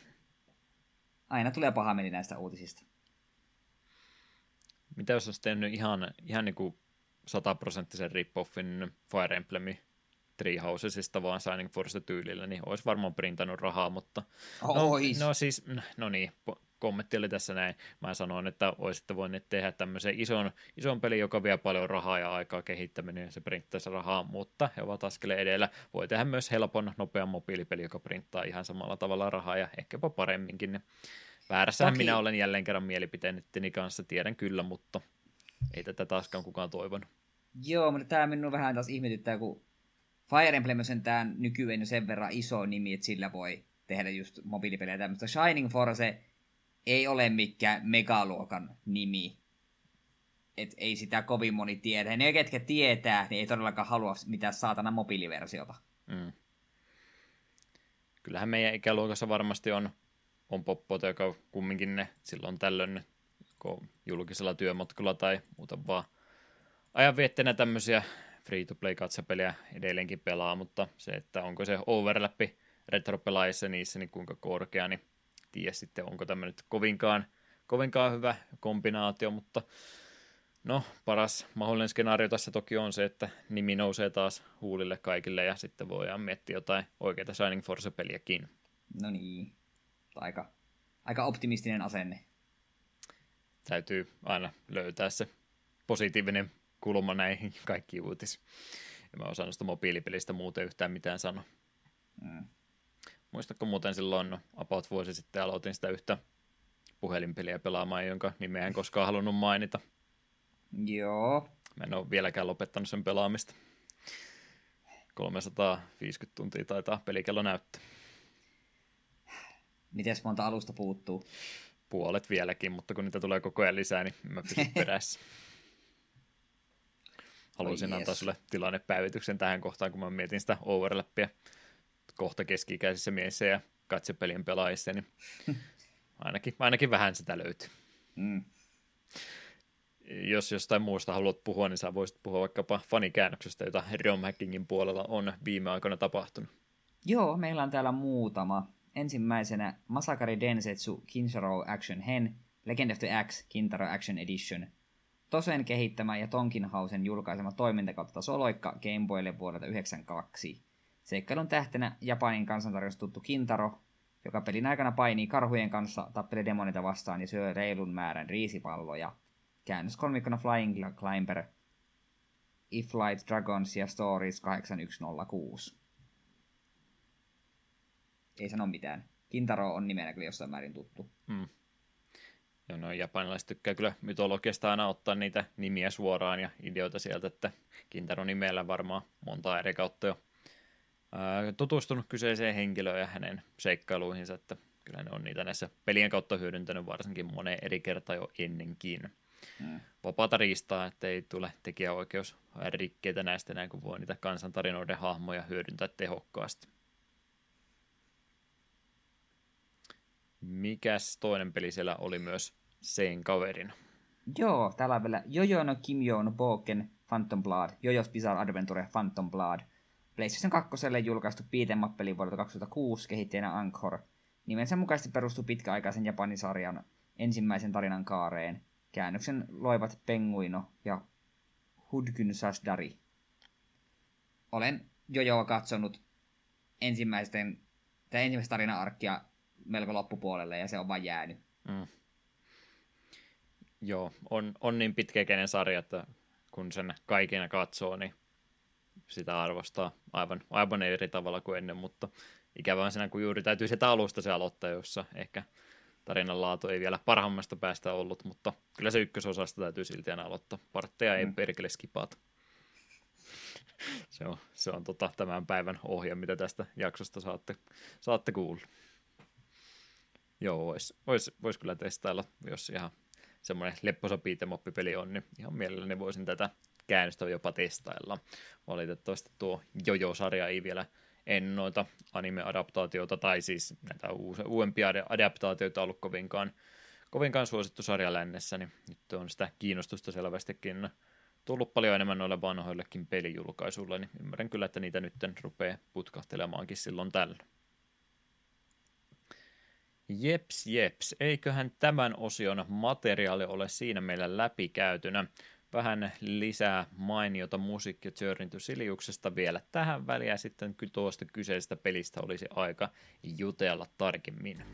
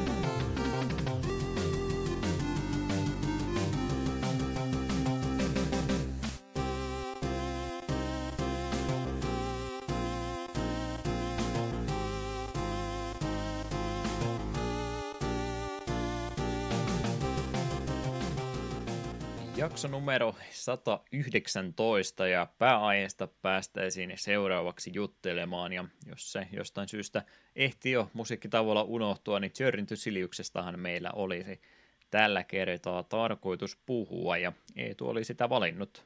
Mistä tämmöinen peli-idea nousi mieleen?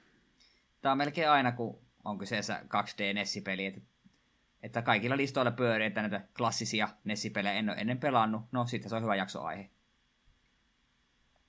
ja Sunsoft on kova studio, niin no se on myös. Tekee, tekee aina mieli pelata heidän pelejänsä. tuolta ajankaudelta ja täältä kyseiseltä alustalta, niin kyllä noita 2D-tasaloikkia löytyy ja laatu niissä on paikoitellen ollut aika, aika vaihtelevaakin, mutta Sunsoftilta aina voinut luottaa, että sieltä jotain pelikelpoista myöskin on ulos tullut. Mm. Ja sitähän me ollaan myöskin aikaisemmin hyödynnetty kyllä, kyllä tota takapölkyhistoriassakin, että ei nyt varsinaisesti uutta aluevaltaista tehdä, aluevaltausta tehdä sillä, kun puhutaan Sunsoftin 2D-platformereista, että mehän ollaan, jos järjestyksessä mietitään, niin eikö se Mr. Kimmikki ollut meillä aikanansa eka, ollaan myöskin Joo. Blastermasteria pelattu tuossa jonkunen aika sitten, ja jossain kilpailevassa podcastissa taisimme myös käydä Batmanista puhumassa, että olemme kyllä heidän tuohon aikaiseen tuotantoon jo tutustuneet jo pelkästään podcastinkin puolta jo paremmin. Kyllä. Ja se, kun me ollaan tutustuttu siihen aikaisemmin, niin se tarkoittaa sitä, että mä oon kirjoittanut muistiinpanot jo jossain aikaisemmassa podcastissa, ja silloin mä aina onnittelen itseäni siitä, että hyvän työn olet tehnyt, ei tarvitse sitten muuta kuin kopipasteen, vaan sitä vanhasta jaksosta, että minkälainen firma tuo Sunsofti olikaan, niin mennäänpä sillä pohjalla ihan kertauksen vuoksi tämä minun kaunis tiivistelmäni vielä näin vapaamuotoisesti kerryttynä läpi. Eli 71 vuonna perustetusta yrityksestä olisi näin päämuotoisesti kyse, eli Sana Densi Corporation nimellä on tuo pääyritys aikanansa perustettu, ja sen yrityksen toimialana alun perin oli valmistaa ja myydä elektroniikkaa. Tällä kyseisellä yhtiöllä oli myöskin oma Amerikansa, Amerikan jaostonsa, joka sitten tunnettiin siellä suunnalla Sun Corporationina, ja tämän isomman päyrityksen alla toimi sitten Sunsoft, josta tänään ja heidän tuotannostaan yhdestä pelistä juttelemme, niin oli sen ison, ison firman alaosasto, joka näitä videopelejä kehitti. Kehityspuoli tuommoiselle alkoi siellä 70-luvun loppupuolella arcade-halleissa tietystikin. Siellä näitä ää, tota, tota, Block Challenger ja Block Perfect-tyyppisiä breakout-klooneja ensin lähdettiin sitä kautta ää, tota, taitoa, osaamista, kehittämisprosessia harjoittelemaan. Ja sen tyyppisiä pelejä pääpainotteisesti aina tuonne 80-luvun puoliväliin asti valmistettiinkin siellä suunnalla, jonka jälkeen sitten se kehityspuoli rupesi pikkuhiljaa tänne konsolialustolle siirtymään. Ja ymmärrettävähän se on, koska Famicomi kumminkin varsin suosituksi laitteeksi tuolla Japanissa ja muuallakin maailmaa sitten nousi yhtään sen enempää liioittelematta heillä oli paljon sitä omaa tuotantoinsa, mutta me tunnetaan myöskin Sunsofti kovastikin tuolta 8 ja 16 pittistä aikakaudelta siitä, että he teki myös noita lisenssipelejä kovastikin. Batmanin peliä muun muassa sieltä useampi tuli. Adams Family oli myöskin lisenssi, jota he siellä hyödynsivät. Terminaattorin piti olla yksi, mitä he lähtivät kokeilemaan, mutta ymmärtääkseni mitä nyt muutamasta lähteestä lueskelin, että mitä siinä sitten sattui, niin oliko Terminaattorin kanssa näin, että ykkös- ja kakkososan välillä tuo elokuvastudiokin muuttuu ja kun tuo Sunsoft oli neuvotellut tämän alkuperäisen omistajan kanssa tästä pelilisenssistä ja se vaihtui siinä matkan varrella, niin heillä sitten ei ollut, ei ollut varaa enää kohonneita lisenssikuluja maksaa tästä näin varsinkin, kun he oli jo tuota Batmaniakin havitelleet siinä kohtaa, niin ei pystynyt ihan kaikkia hommaamaan, niin sen takia jäi, jäi sitten tuo Terminaattori-peli Sunsoftilta tekemättä. No, menestystä oli ihan mukavasti tuonne 90-luvun puoliväliin asti. Ongelmat nyt ei varsinaisesti ollut siellä Japanin suunnalla, vaan enemmänkin täällä Amerikan päässä, koska se jaosto hakeutui konkurssiin vuonna 1995 ja sen myötä kaikki sen hetkiset tuommoiset peliprojektit jäädytettiin ja henkilöstökin irtisanottiin. Siitä siinä vähän mietittiin, että minkä takia tässä sitten näin kävi, niin ymmärtääkseni yritysjohto oli ehkä vähän jotain muita, muita tota, rahoitusjuttuja lähtenyt siellä suunnittelemaan, että golfirataa ja muuhun oli sitä rahaa pistetty kiinni, kun olisi voinut ehkä niihin peleihin, peleihin vähän paremmin keskittyä, mutta mikäpäs minä olen kommentoimaan, en minä tuommoisista isoista rahoista mitään selvästikään ymmärrä. Hmm. No, Sunsoft jatkoi kumminkin tekemistään vielä oikeastaan tuonne Pleikkari 1 aikakaudella asti vielä aika tehokkaasti, mutta pikkuhiljaa rupesi sielläkin sitten se pelituotanto hiipumaan, koska noin pelien kehittämisen kulut kasvoi sen verran isoiksi, että Sunsoftin tyyppisillä studioilla ei sitten oikeastaan ollut varaa tämmöisiä riskejä enää ottaa. Riskejä pienennettiin sillä tavalla, että kyllähän ne vielä sitä pelien kehittämistä jatkoi, mutta ne on sitten lähinnä puhelin- sekä patsinkko-pelejä ollut, mitä emme ole sitten sen jälkeen päässeet pelaamaan. Mutta muistellaan mieluummin Sunsofti semmoisenaan kuin se oli, eikä semmoisenaan kuin siitä tuli. Jep, jep, olemme kyllä siis Sunsoftista aikaisemminkin puhuneet. Onko siellä ollut tosiaan näiden aikaisemmin mainittujen pelejen joukossa vielä jotain muuta, mitä haluaisit Sunsoftista mainita, että onko ollut semmoisia pelejä, mistä on vielä jaksoa tehty, mitä muistat pelanneesi?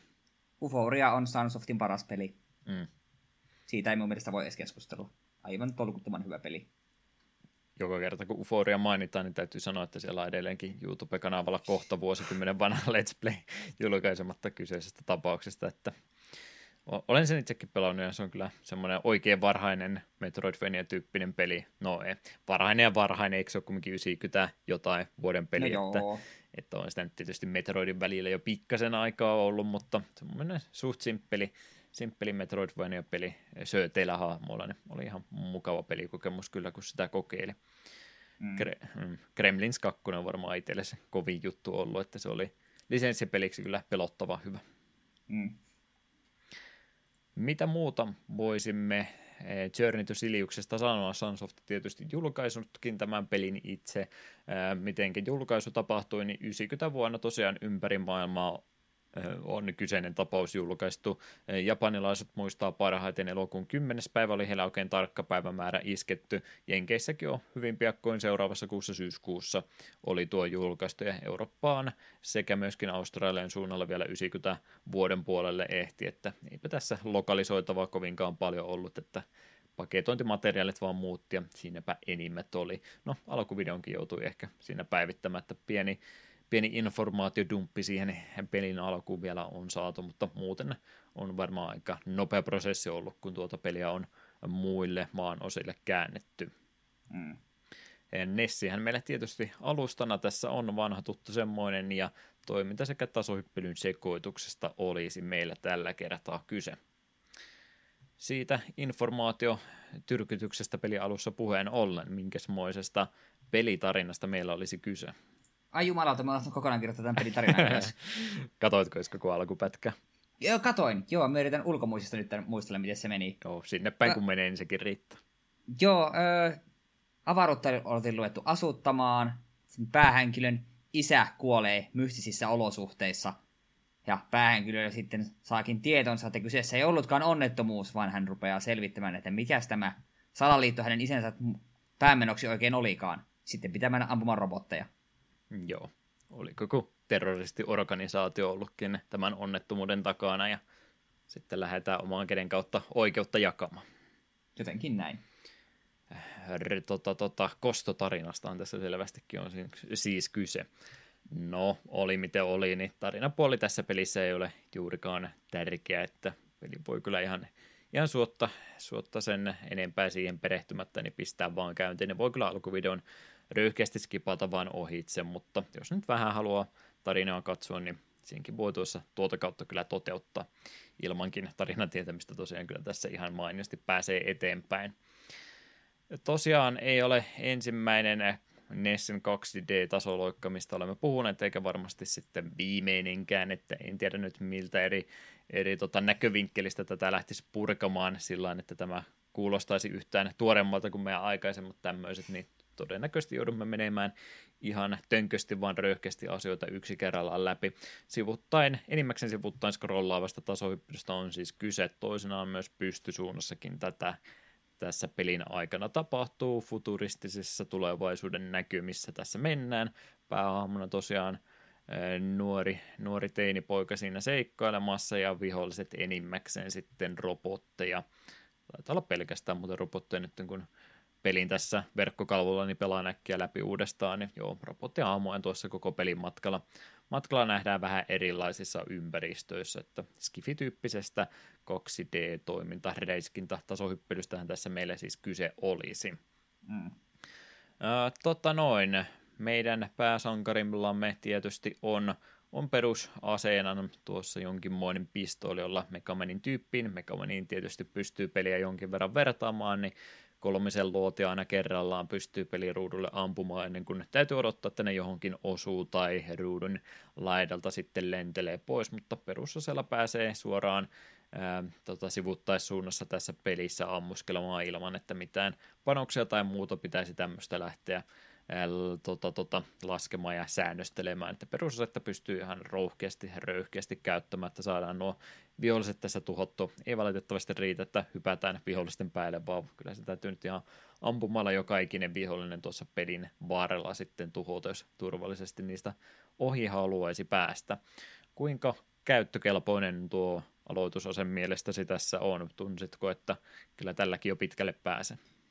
Kyllä se tuntuu peruspätevältä kuin Megamanin Buster konsanaan, että kyllä sitä lähes joka tilanteessa tuli käytettyä. Sitten jos vaati jotain vähän spesifimpää asetta, niin silloin joutui muuhun tarttumaan, mutta mielestäni kyllähän perustussarilla pääsee yllättävän pitkälle, lukuottavat ehkä pomotaisteluita. Mm.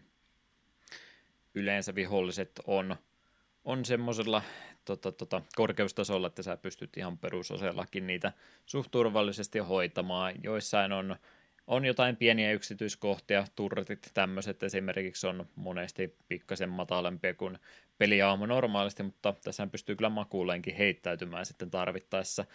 Onko toi kuinka tärkeä ominaisuus sun mielestä, tai tuoko tuo tuolla pelille kuinka paljon lisää, kun sä pystyt makuuleenkin tuossa välillä heittäytymään?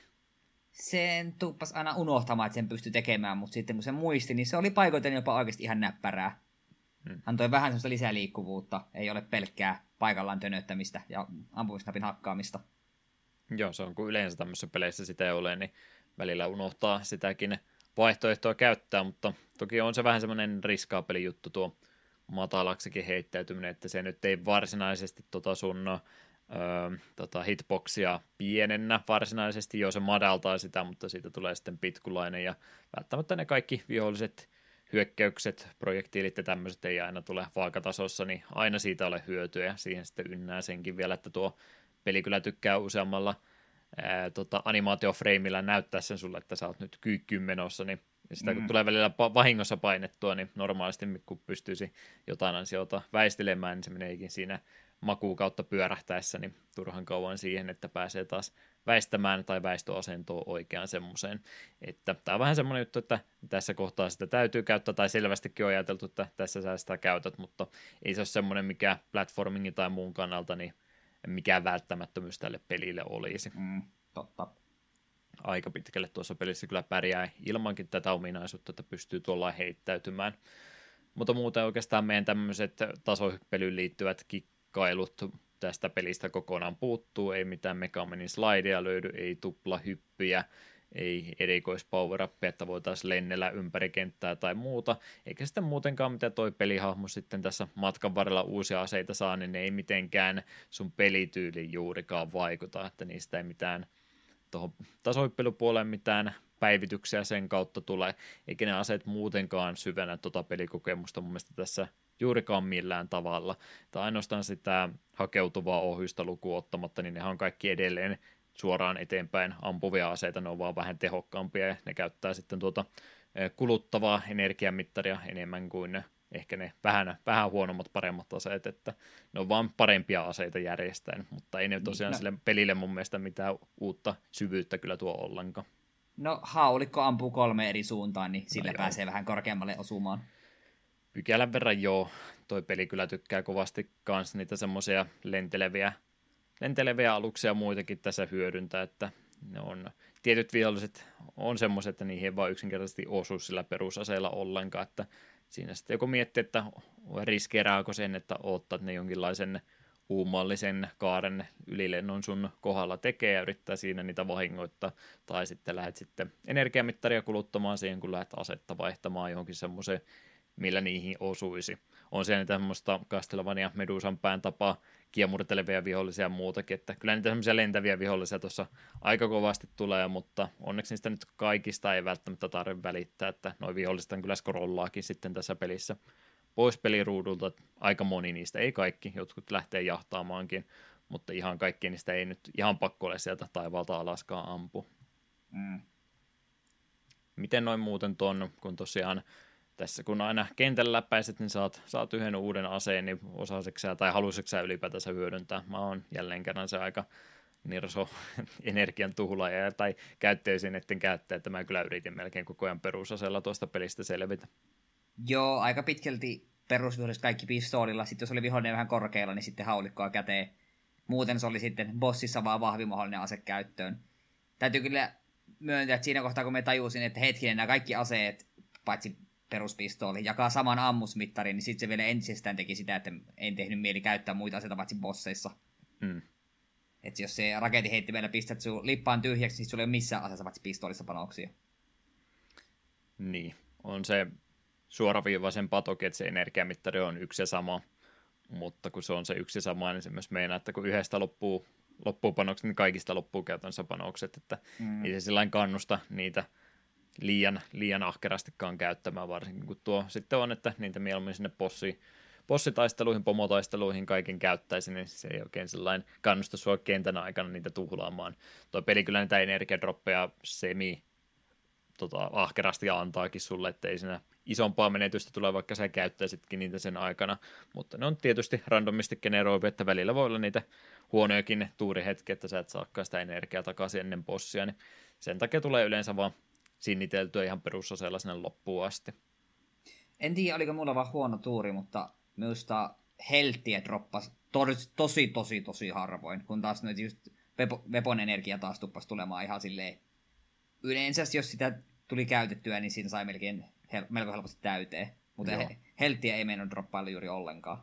Joo, mä taisin kaksi tai kolme kertaa läpipelukerran aikana nähdä aina, että helttiä ylipäätään droppaskaan, että kyllä, kyllä se aika varovainen niiden kanssa olla, että ei, ei turhia osumia kannata ottaa, tai sen varaa laskea, että sä sitä helttiä ikinä takaisin saisit. Mm. Jo tuosta Weapon Energiasta muuten, kun mennään sinne kentän loppuun, siellä tosiaan pomotaistelukin on tulossa, niin sinähän on, ennen kuin päästään sinne pomotaisteluun, niin siellä on yleensä se yksi pykälän – pykälän vahvempi välipossi sitä ennen, niin ne on kyllä tehty selvästikin semmoiseksi suunnitelmaksi, että okei, mulla on nyt about yhteen tai kahteen osumaan varaa, koska yleensä oli jo vähän huonoissa helteissä menossa siihen bossitaistelua tai sitä ennen olevaan tilanteeseen, niin ne on kyllä selvästikin tehty semmoiseksi kiusottelijaksi, että okei, tässä nyt riski, että mä kuolen, että mitä jos mä käyttäisinkin sitä Vepön energiaa, ja sitten yleensä tulikin käytettyä melkein kaikki Vepön energia juurikin siihen, ja sitten me ollaan bossin kohdalla, että okei, tästä ei takia tulla nyt yhtään mitään, koska mulla ei ole, ei ole edes helttiä, eikä ole myöskään Vepön energiaa, on aika toivoton yritys tässä kohtaa. Mm, sama huomasin muutama otteeseen. Hmm. No, olenko sinun mielestäsi väärässä, jos mä lähden tämmöisen negatiivisen sävyisen väittämän Sunsoftin peleistä heittämään, että pomotaistelut ei ole kyllä sitä Sunsoftin näistä tasoippelypelissä koskaan ollut sitä parasta antia. Rupeat miettimään kaikkia muita Sunsoftin pelejä, niin ne on aika usein semmoista tota, tota, paikallaan olevia taustagrafiikoita, jotka ampuu tietyssä patternissa asioita ja se sitten luuppaa viien sekunnin kohdalla ympäri jo uudestaan ja uudestaan. Jos mietit jotain Batman-pelin, sielläkin on se yksi turrette-possi ja tämmöistä, että Sunsoft tuntuu tykkäävän sen tyyppisestä bossisuunnittelusta aika kovasti. No joo. Sen verran haluan sanoa, että Uforiassa on hyvät bossit. Ainakin ne on hauskan näköisiä. Niin. Ja suuri osa niistä on silleen jossain määrin ihan kivoja taistelut, niissä olisi joku, joku juttu. No, niissä on yleensä se yksi, yksi tai kaksi hyvää bossia, ja sitten loput muut on niin bosseja kuin olla ja voi, että sen takia mulla on aina vähän jäänyt sellainen fiilis, että mä oon Sunsoftin kentistä tykännyt aina enemmän kuin Sunsoftin pomotaisteluista. Mm. Aine, ainakin lähtisin näin väittämään. Kyllä ne tiety, tietynlaista haastetta toki antaa varsinkin.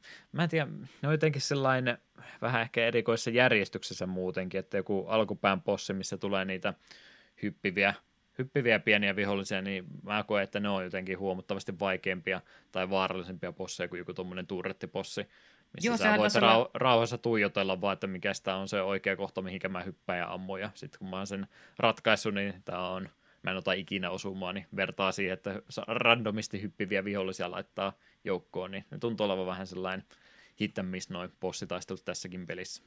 Joo, sen tasolla jopa eka bossi, se helikopteri, mikä droppaili niitä pomppivia perkeleitä, niin se oli yllättävän hankala. Hmm. Muihemmat bossit ei ollut, ei ollut niin vaikeita. Plus myöhemmissä bossissa oli isompia ja vahvempia pyssyjä.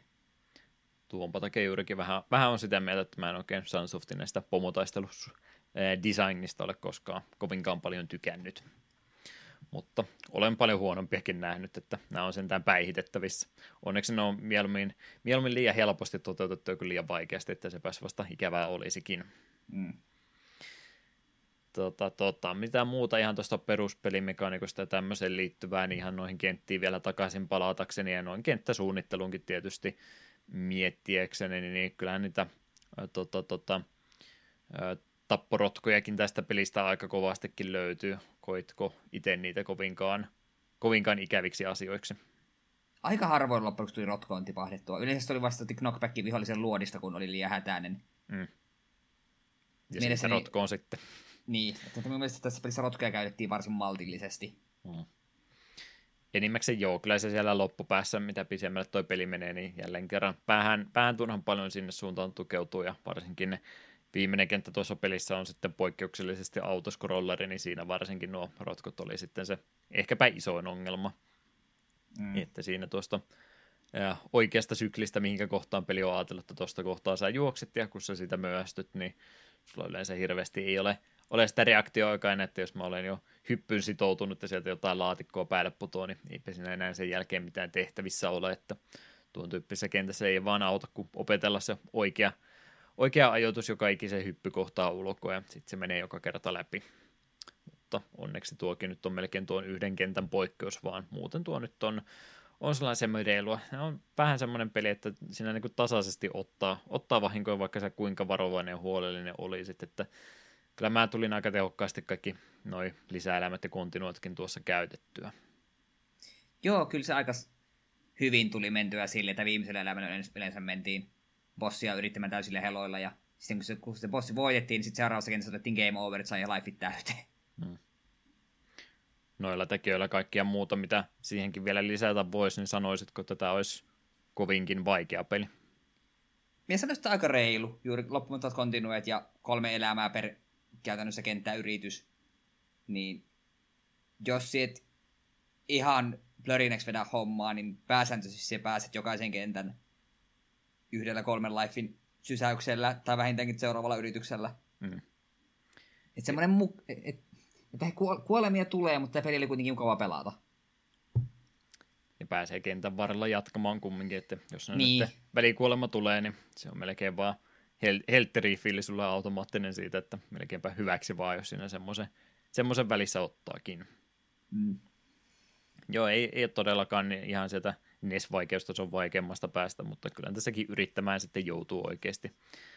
Oikeasti ettei tämä nyt mitenkään automaattisesti, ei mikään kirpypeli kyllä ehdottomasti myöskään ole, että sinne jonnekin keskimaastoon ja ehkä vähän se yläpuolelle menee tämä pelitapaus. Suht lyhkänen kumminkin on, että ei mikään mahdoton haaste pitäisi olla jos tämän tyyppisistä peleistä kokemusta on, niin väittäisin, että kyllä tämäkin peli ilman mitään save hyödyntämistä tulee ennemmin tai myöhemmin läpi menemään. Ehdottomasti. Entäpäs tuo graafinen ulosanti, oliko netin näköisestä tapauksesta kyse?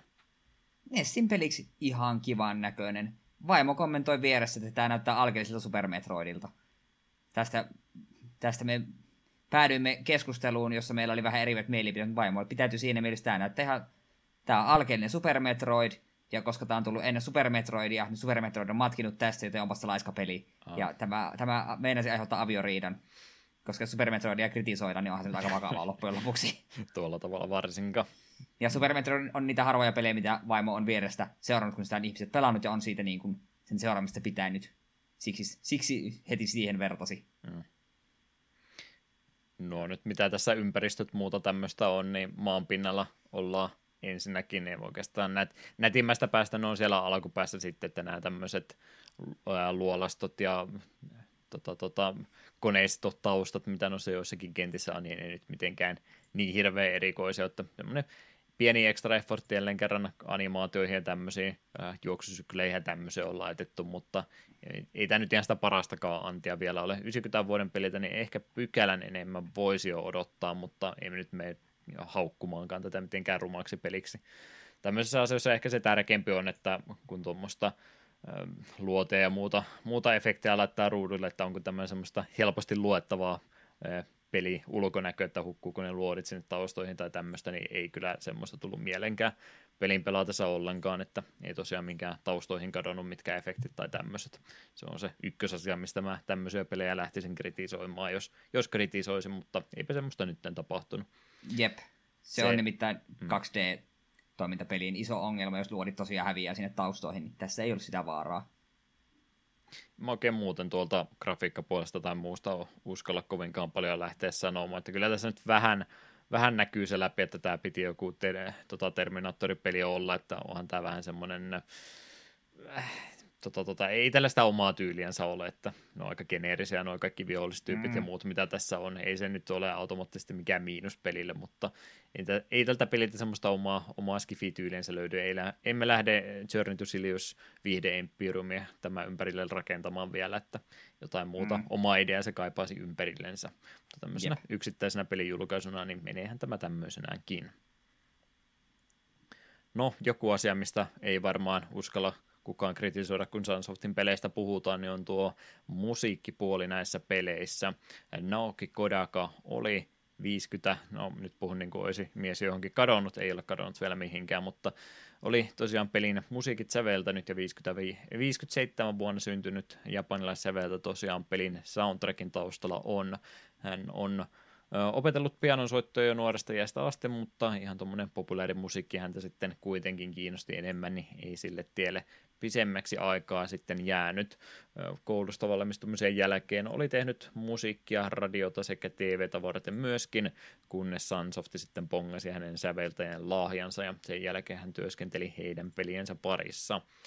Ja myöskin muutenkin semmoinen luonnollinen työsuhde siitä syntyy, koska hän oli myöskin kovasti aikaa arkadehalleissa viettänyt, että kyllä hän ymmärsi, ymmärsi kohdeyleisönsä ja tuon median varsin hyvin jo ennen kuin tuo työsuhde muodostettiin.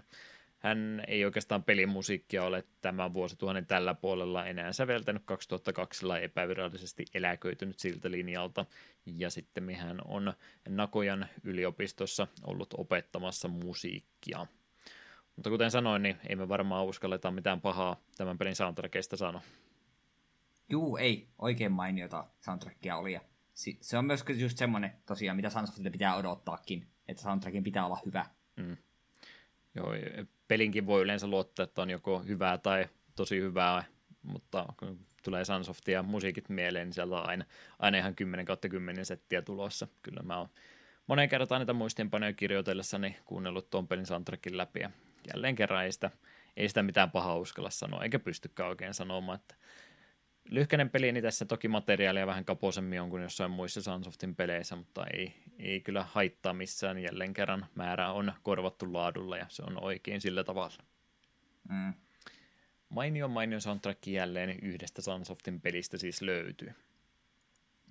No, mitään oikeastaan muuta semmoista nippelitietoa mulla tästä pelistä ei ole, koska se isoin oli nimenomaan tämä Terminaattori-linkkaus, josta olemme jo moneen kertaan puhuneet, niin ei nyt siihen kannata se enempää palata ihan ok arvosteluita peli aikanansa saanut, mutta ei ollut mikään myyntimenestys missään vaiheessa. Kumminkin ympäri maailmaa ja myöskin paljon julkaisupelille on, on tullut, niin kyllä tällekin niitä, näitä ihmisiä löytyy, jotka muistelee lämmöllä peliä jo siitäkin, siitäkin ajoista, kun he ovat tätä muksuna pelanneet, että kyllä, kyllä tälle pelille ystäviä maailma laajuisesti löytyy. Mutta mitenkäs muuten sitten, kyllä meillä aika lailla rupeaa kaikki – elementit minun mielestäni tämän pelin ympäriltä olemaan käsiteltynä, niin mitä, mitä muuta vielä saattaisi jäädä pelistä sanomatta mieleen, niin saa sen nyt sanoa ja muutenkin suosittelut kertoa tässä kohtaa. Tämä oli perushyvää Sunsoftin suorittamista. Ei tämä muista ehkä samalle tasolle yllä kuin vaikkapa Euphoria tai Batman, että jotenkin tuntui paljon geneerisemmältä, koska kaikki tosiaan oli robotteja jotenkin silleen vähän niin kuin tuntuu, että tämä kaipaisi jonkun viimeisen silauksen, mikä tekisi tästä tosi kovan pelin. Batmanissa oli wall jumpit ja Euphoriassa nyt oli ylipäätään koko se pelin rakenne. Niin tässä tuntuu, että tässä ei oikein ole mitään sellaista the-juttua. Joo, mm. sulla on eri aseita, mutta ne jakaa sen saman panosmittaria ja tälleen. Ja kaikki, ne mikään niistä aseista ei ole semmoinen tajunnan rajoittavan upea, vaan ne on vaan toinen toistaan vahvempia aseita. Se vähän niin kuin tosiaan tuntuu, että tästä sitä puuttuu jokin. Mutta se ei tee tästä huonoa peliä. Tämä on niinku heittämällä parempi kuin todella, todella moni paskapeli, mikä Nessille löytyy. Että on tämä niinku ehdottomasti Nessipelien niinku hyvien pelien puolella, mutta ei tämä todellakaan mun mielestä niiden kaikkien klassikoiden yli mene, ei millään tavalla. Hmm. Että jos haluaa ihan pätevää 2D Nessipeliä, niin Journey to Silius kyllä niin kuin sen kutinan täyttää, mutta jokin tästä puuttuu. Se on mun loppukaneetti tästä pelistä. Hmm. Hyvä peli, mutta... Kyllä. Hmm. Kyllä mä itsekin tosiaan mieluummin Megamania lähtisin pelaamaan, kun se on se itselle tutumpia. Mielestäni niissä on enemmän tuommoisiin yksityiskohteihin aikaa, aikaa käytetty kuin tähän peliin, mutta ei tässä nyt mistään huonosta pelitapauksesta todellakaan kyse ole, ole kumminkaan, että ihan, ihan mielelläni tämän tässä pelailija tähän tutustuin, että hyvää kumminkin kuuluu monelta eri suunnalta ja eivät, eivät noin mielipiteet väärässä ole, ei suosikkeihin missään tapauksessa mene, mutta hyvä pelikokemus tästäkin kyllä muodostui, että ei, ei ollut huono pelivalinta. Mm. Hyvä, hyvä. Siinä tapauksessa yksi peli jälleen kerran meidän backlogiltamme on saatu pois. Kuunnellaan tästä pelistä vähän musiikkia, mietitään mitä siellä backlogissa sitten seuraavaksi mahtaisikaan olla.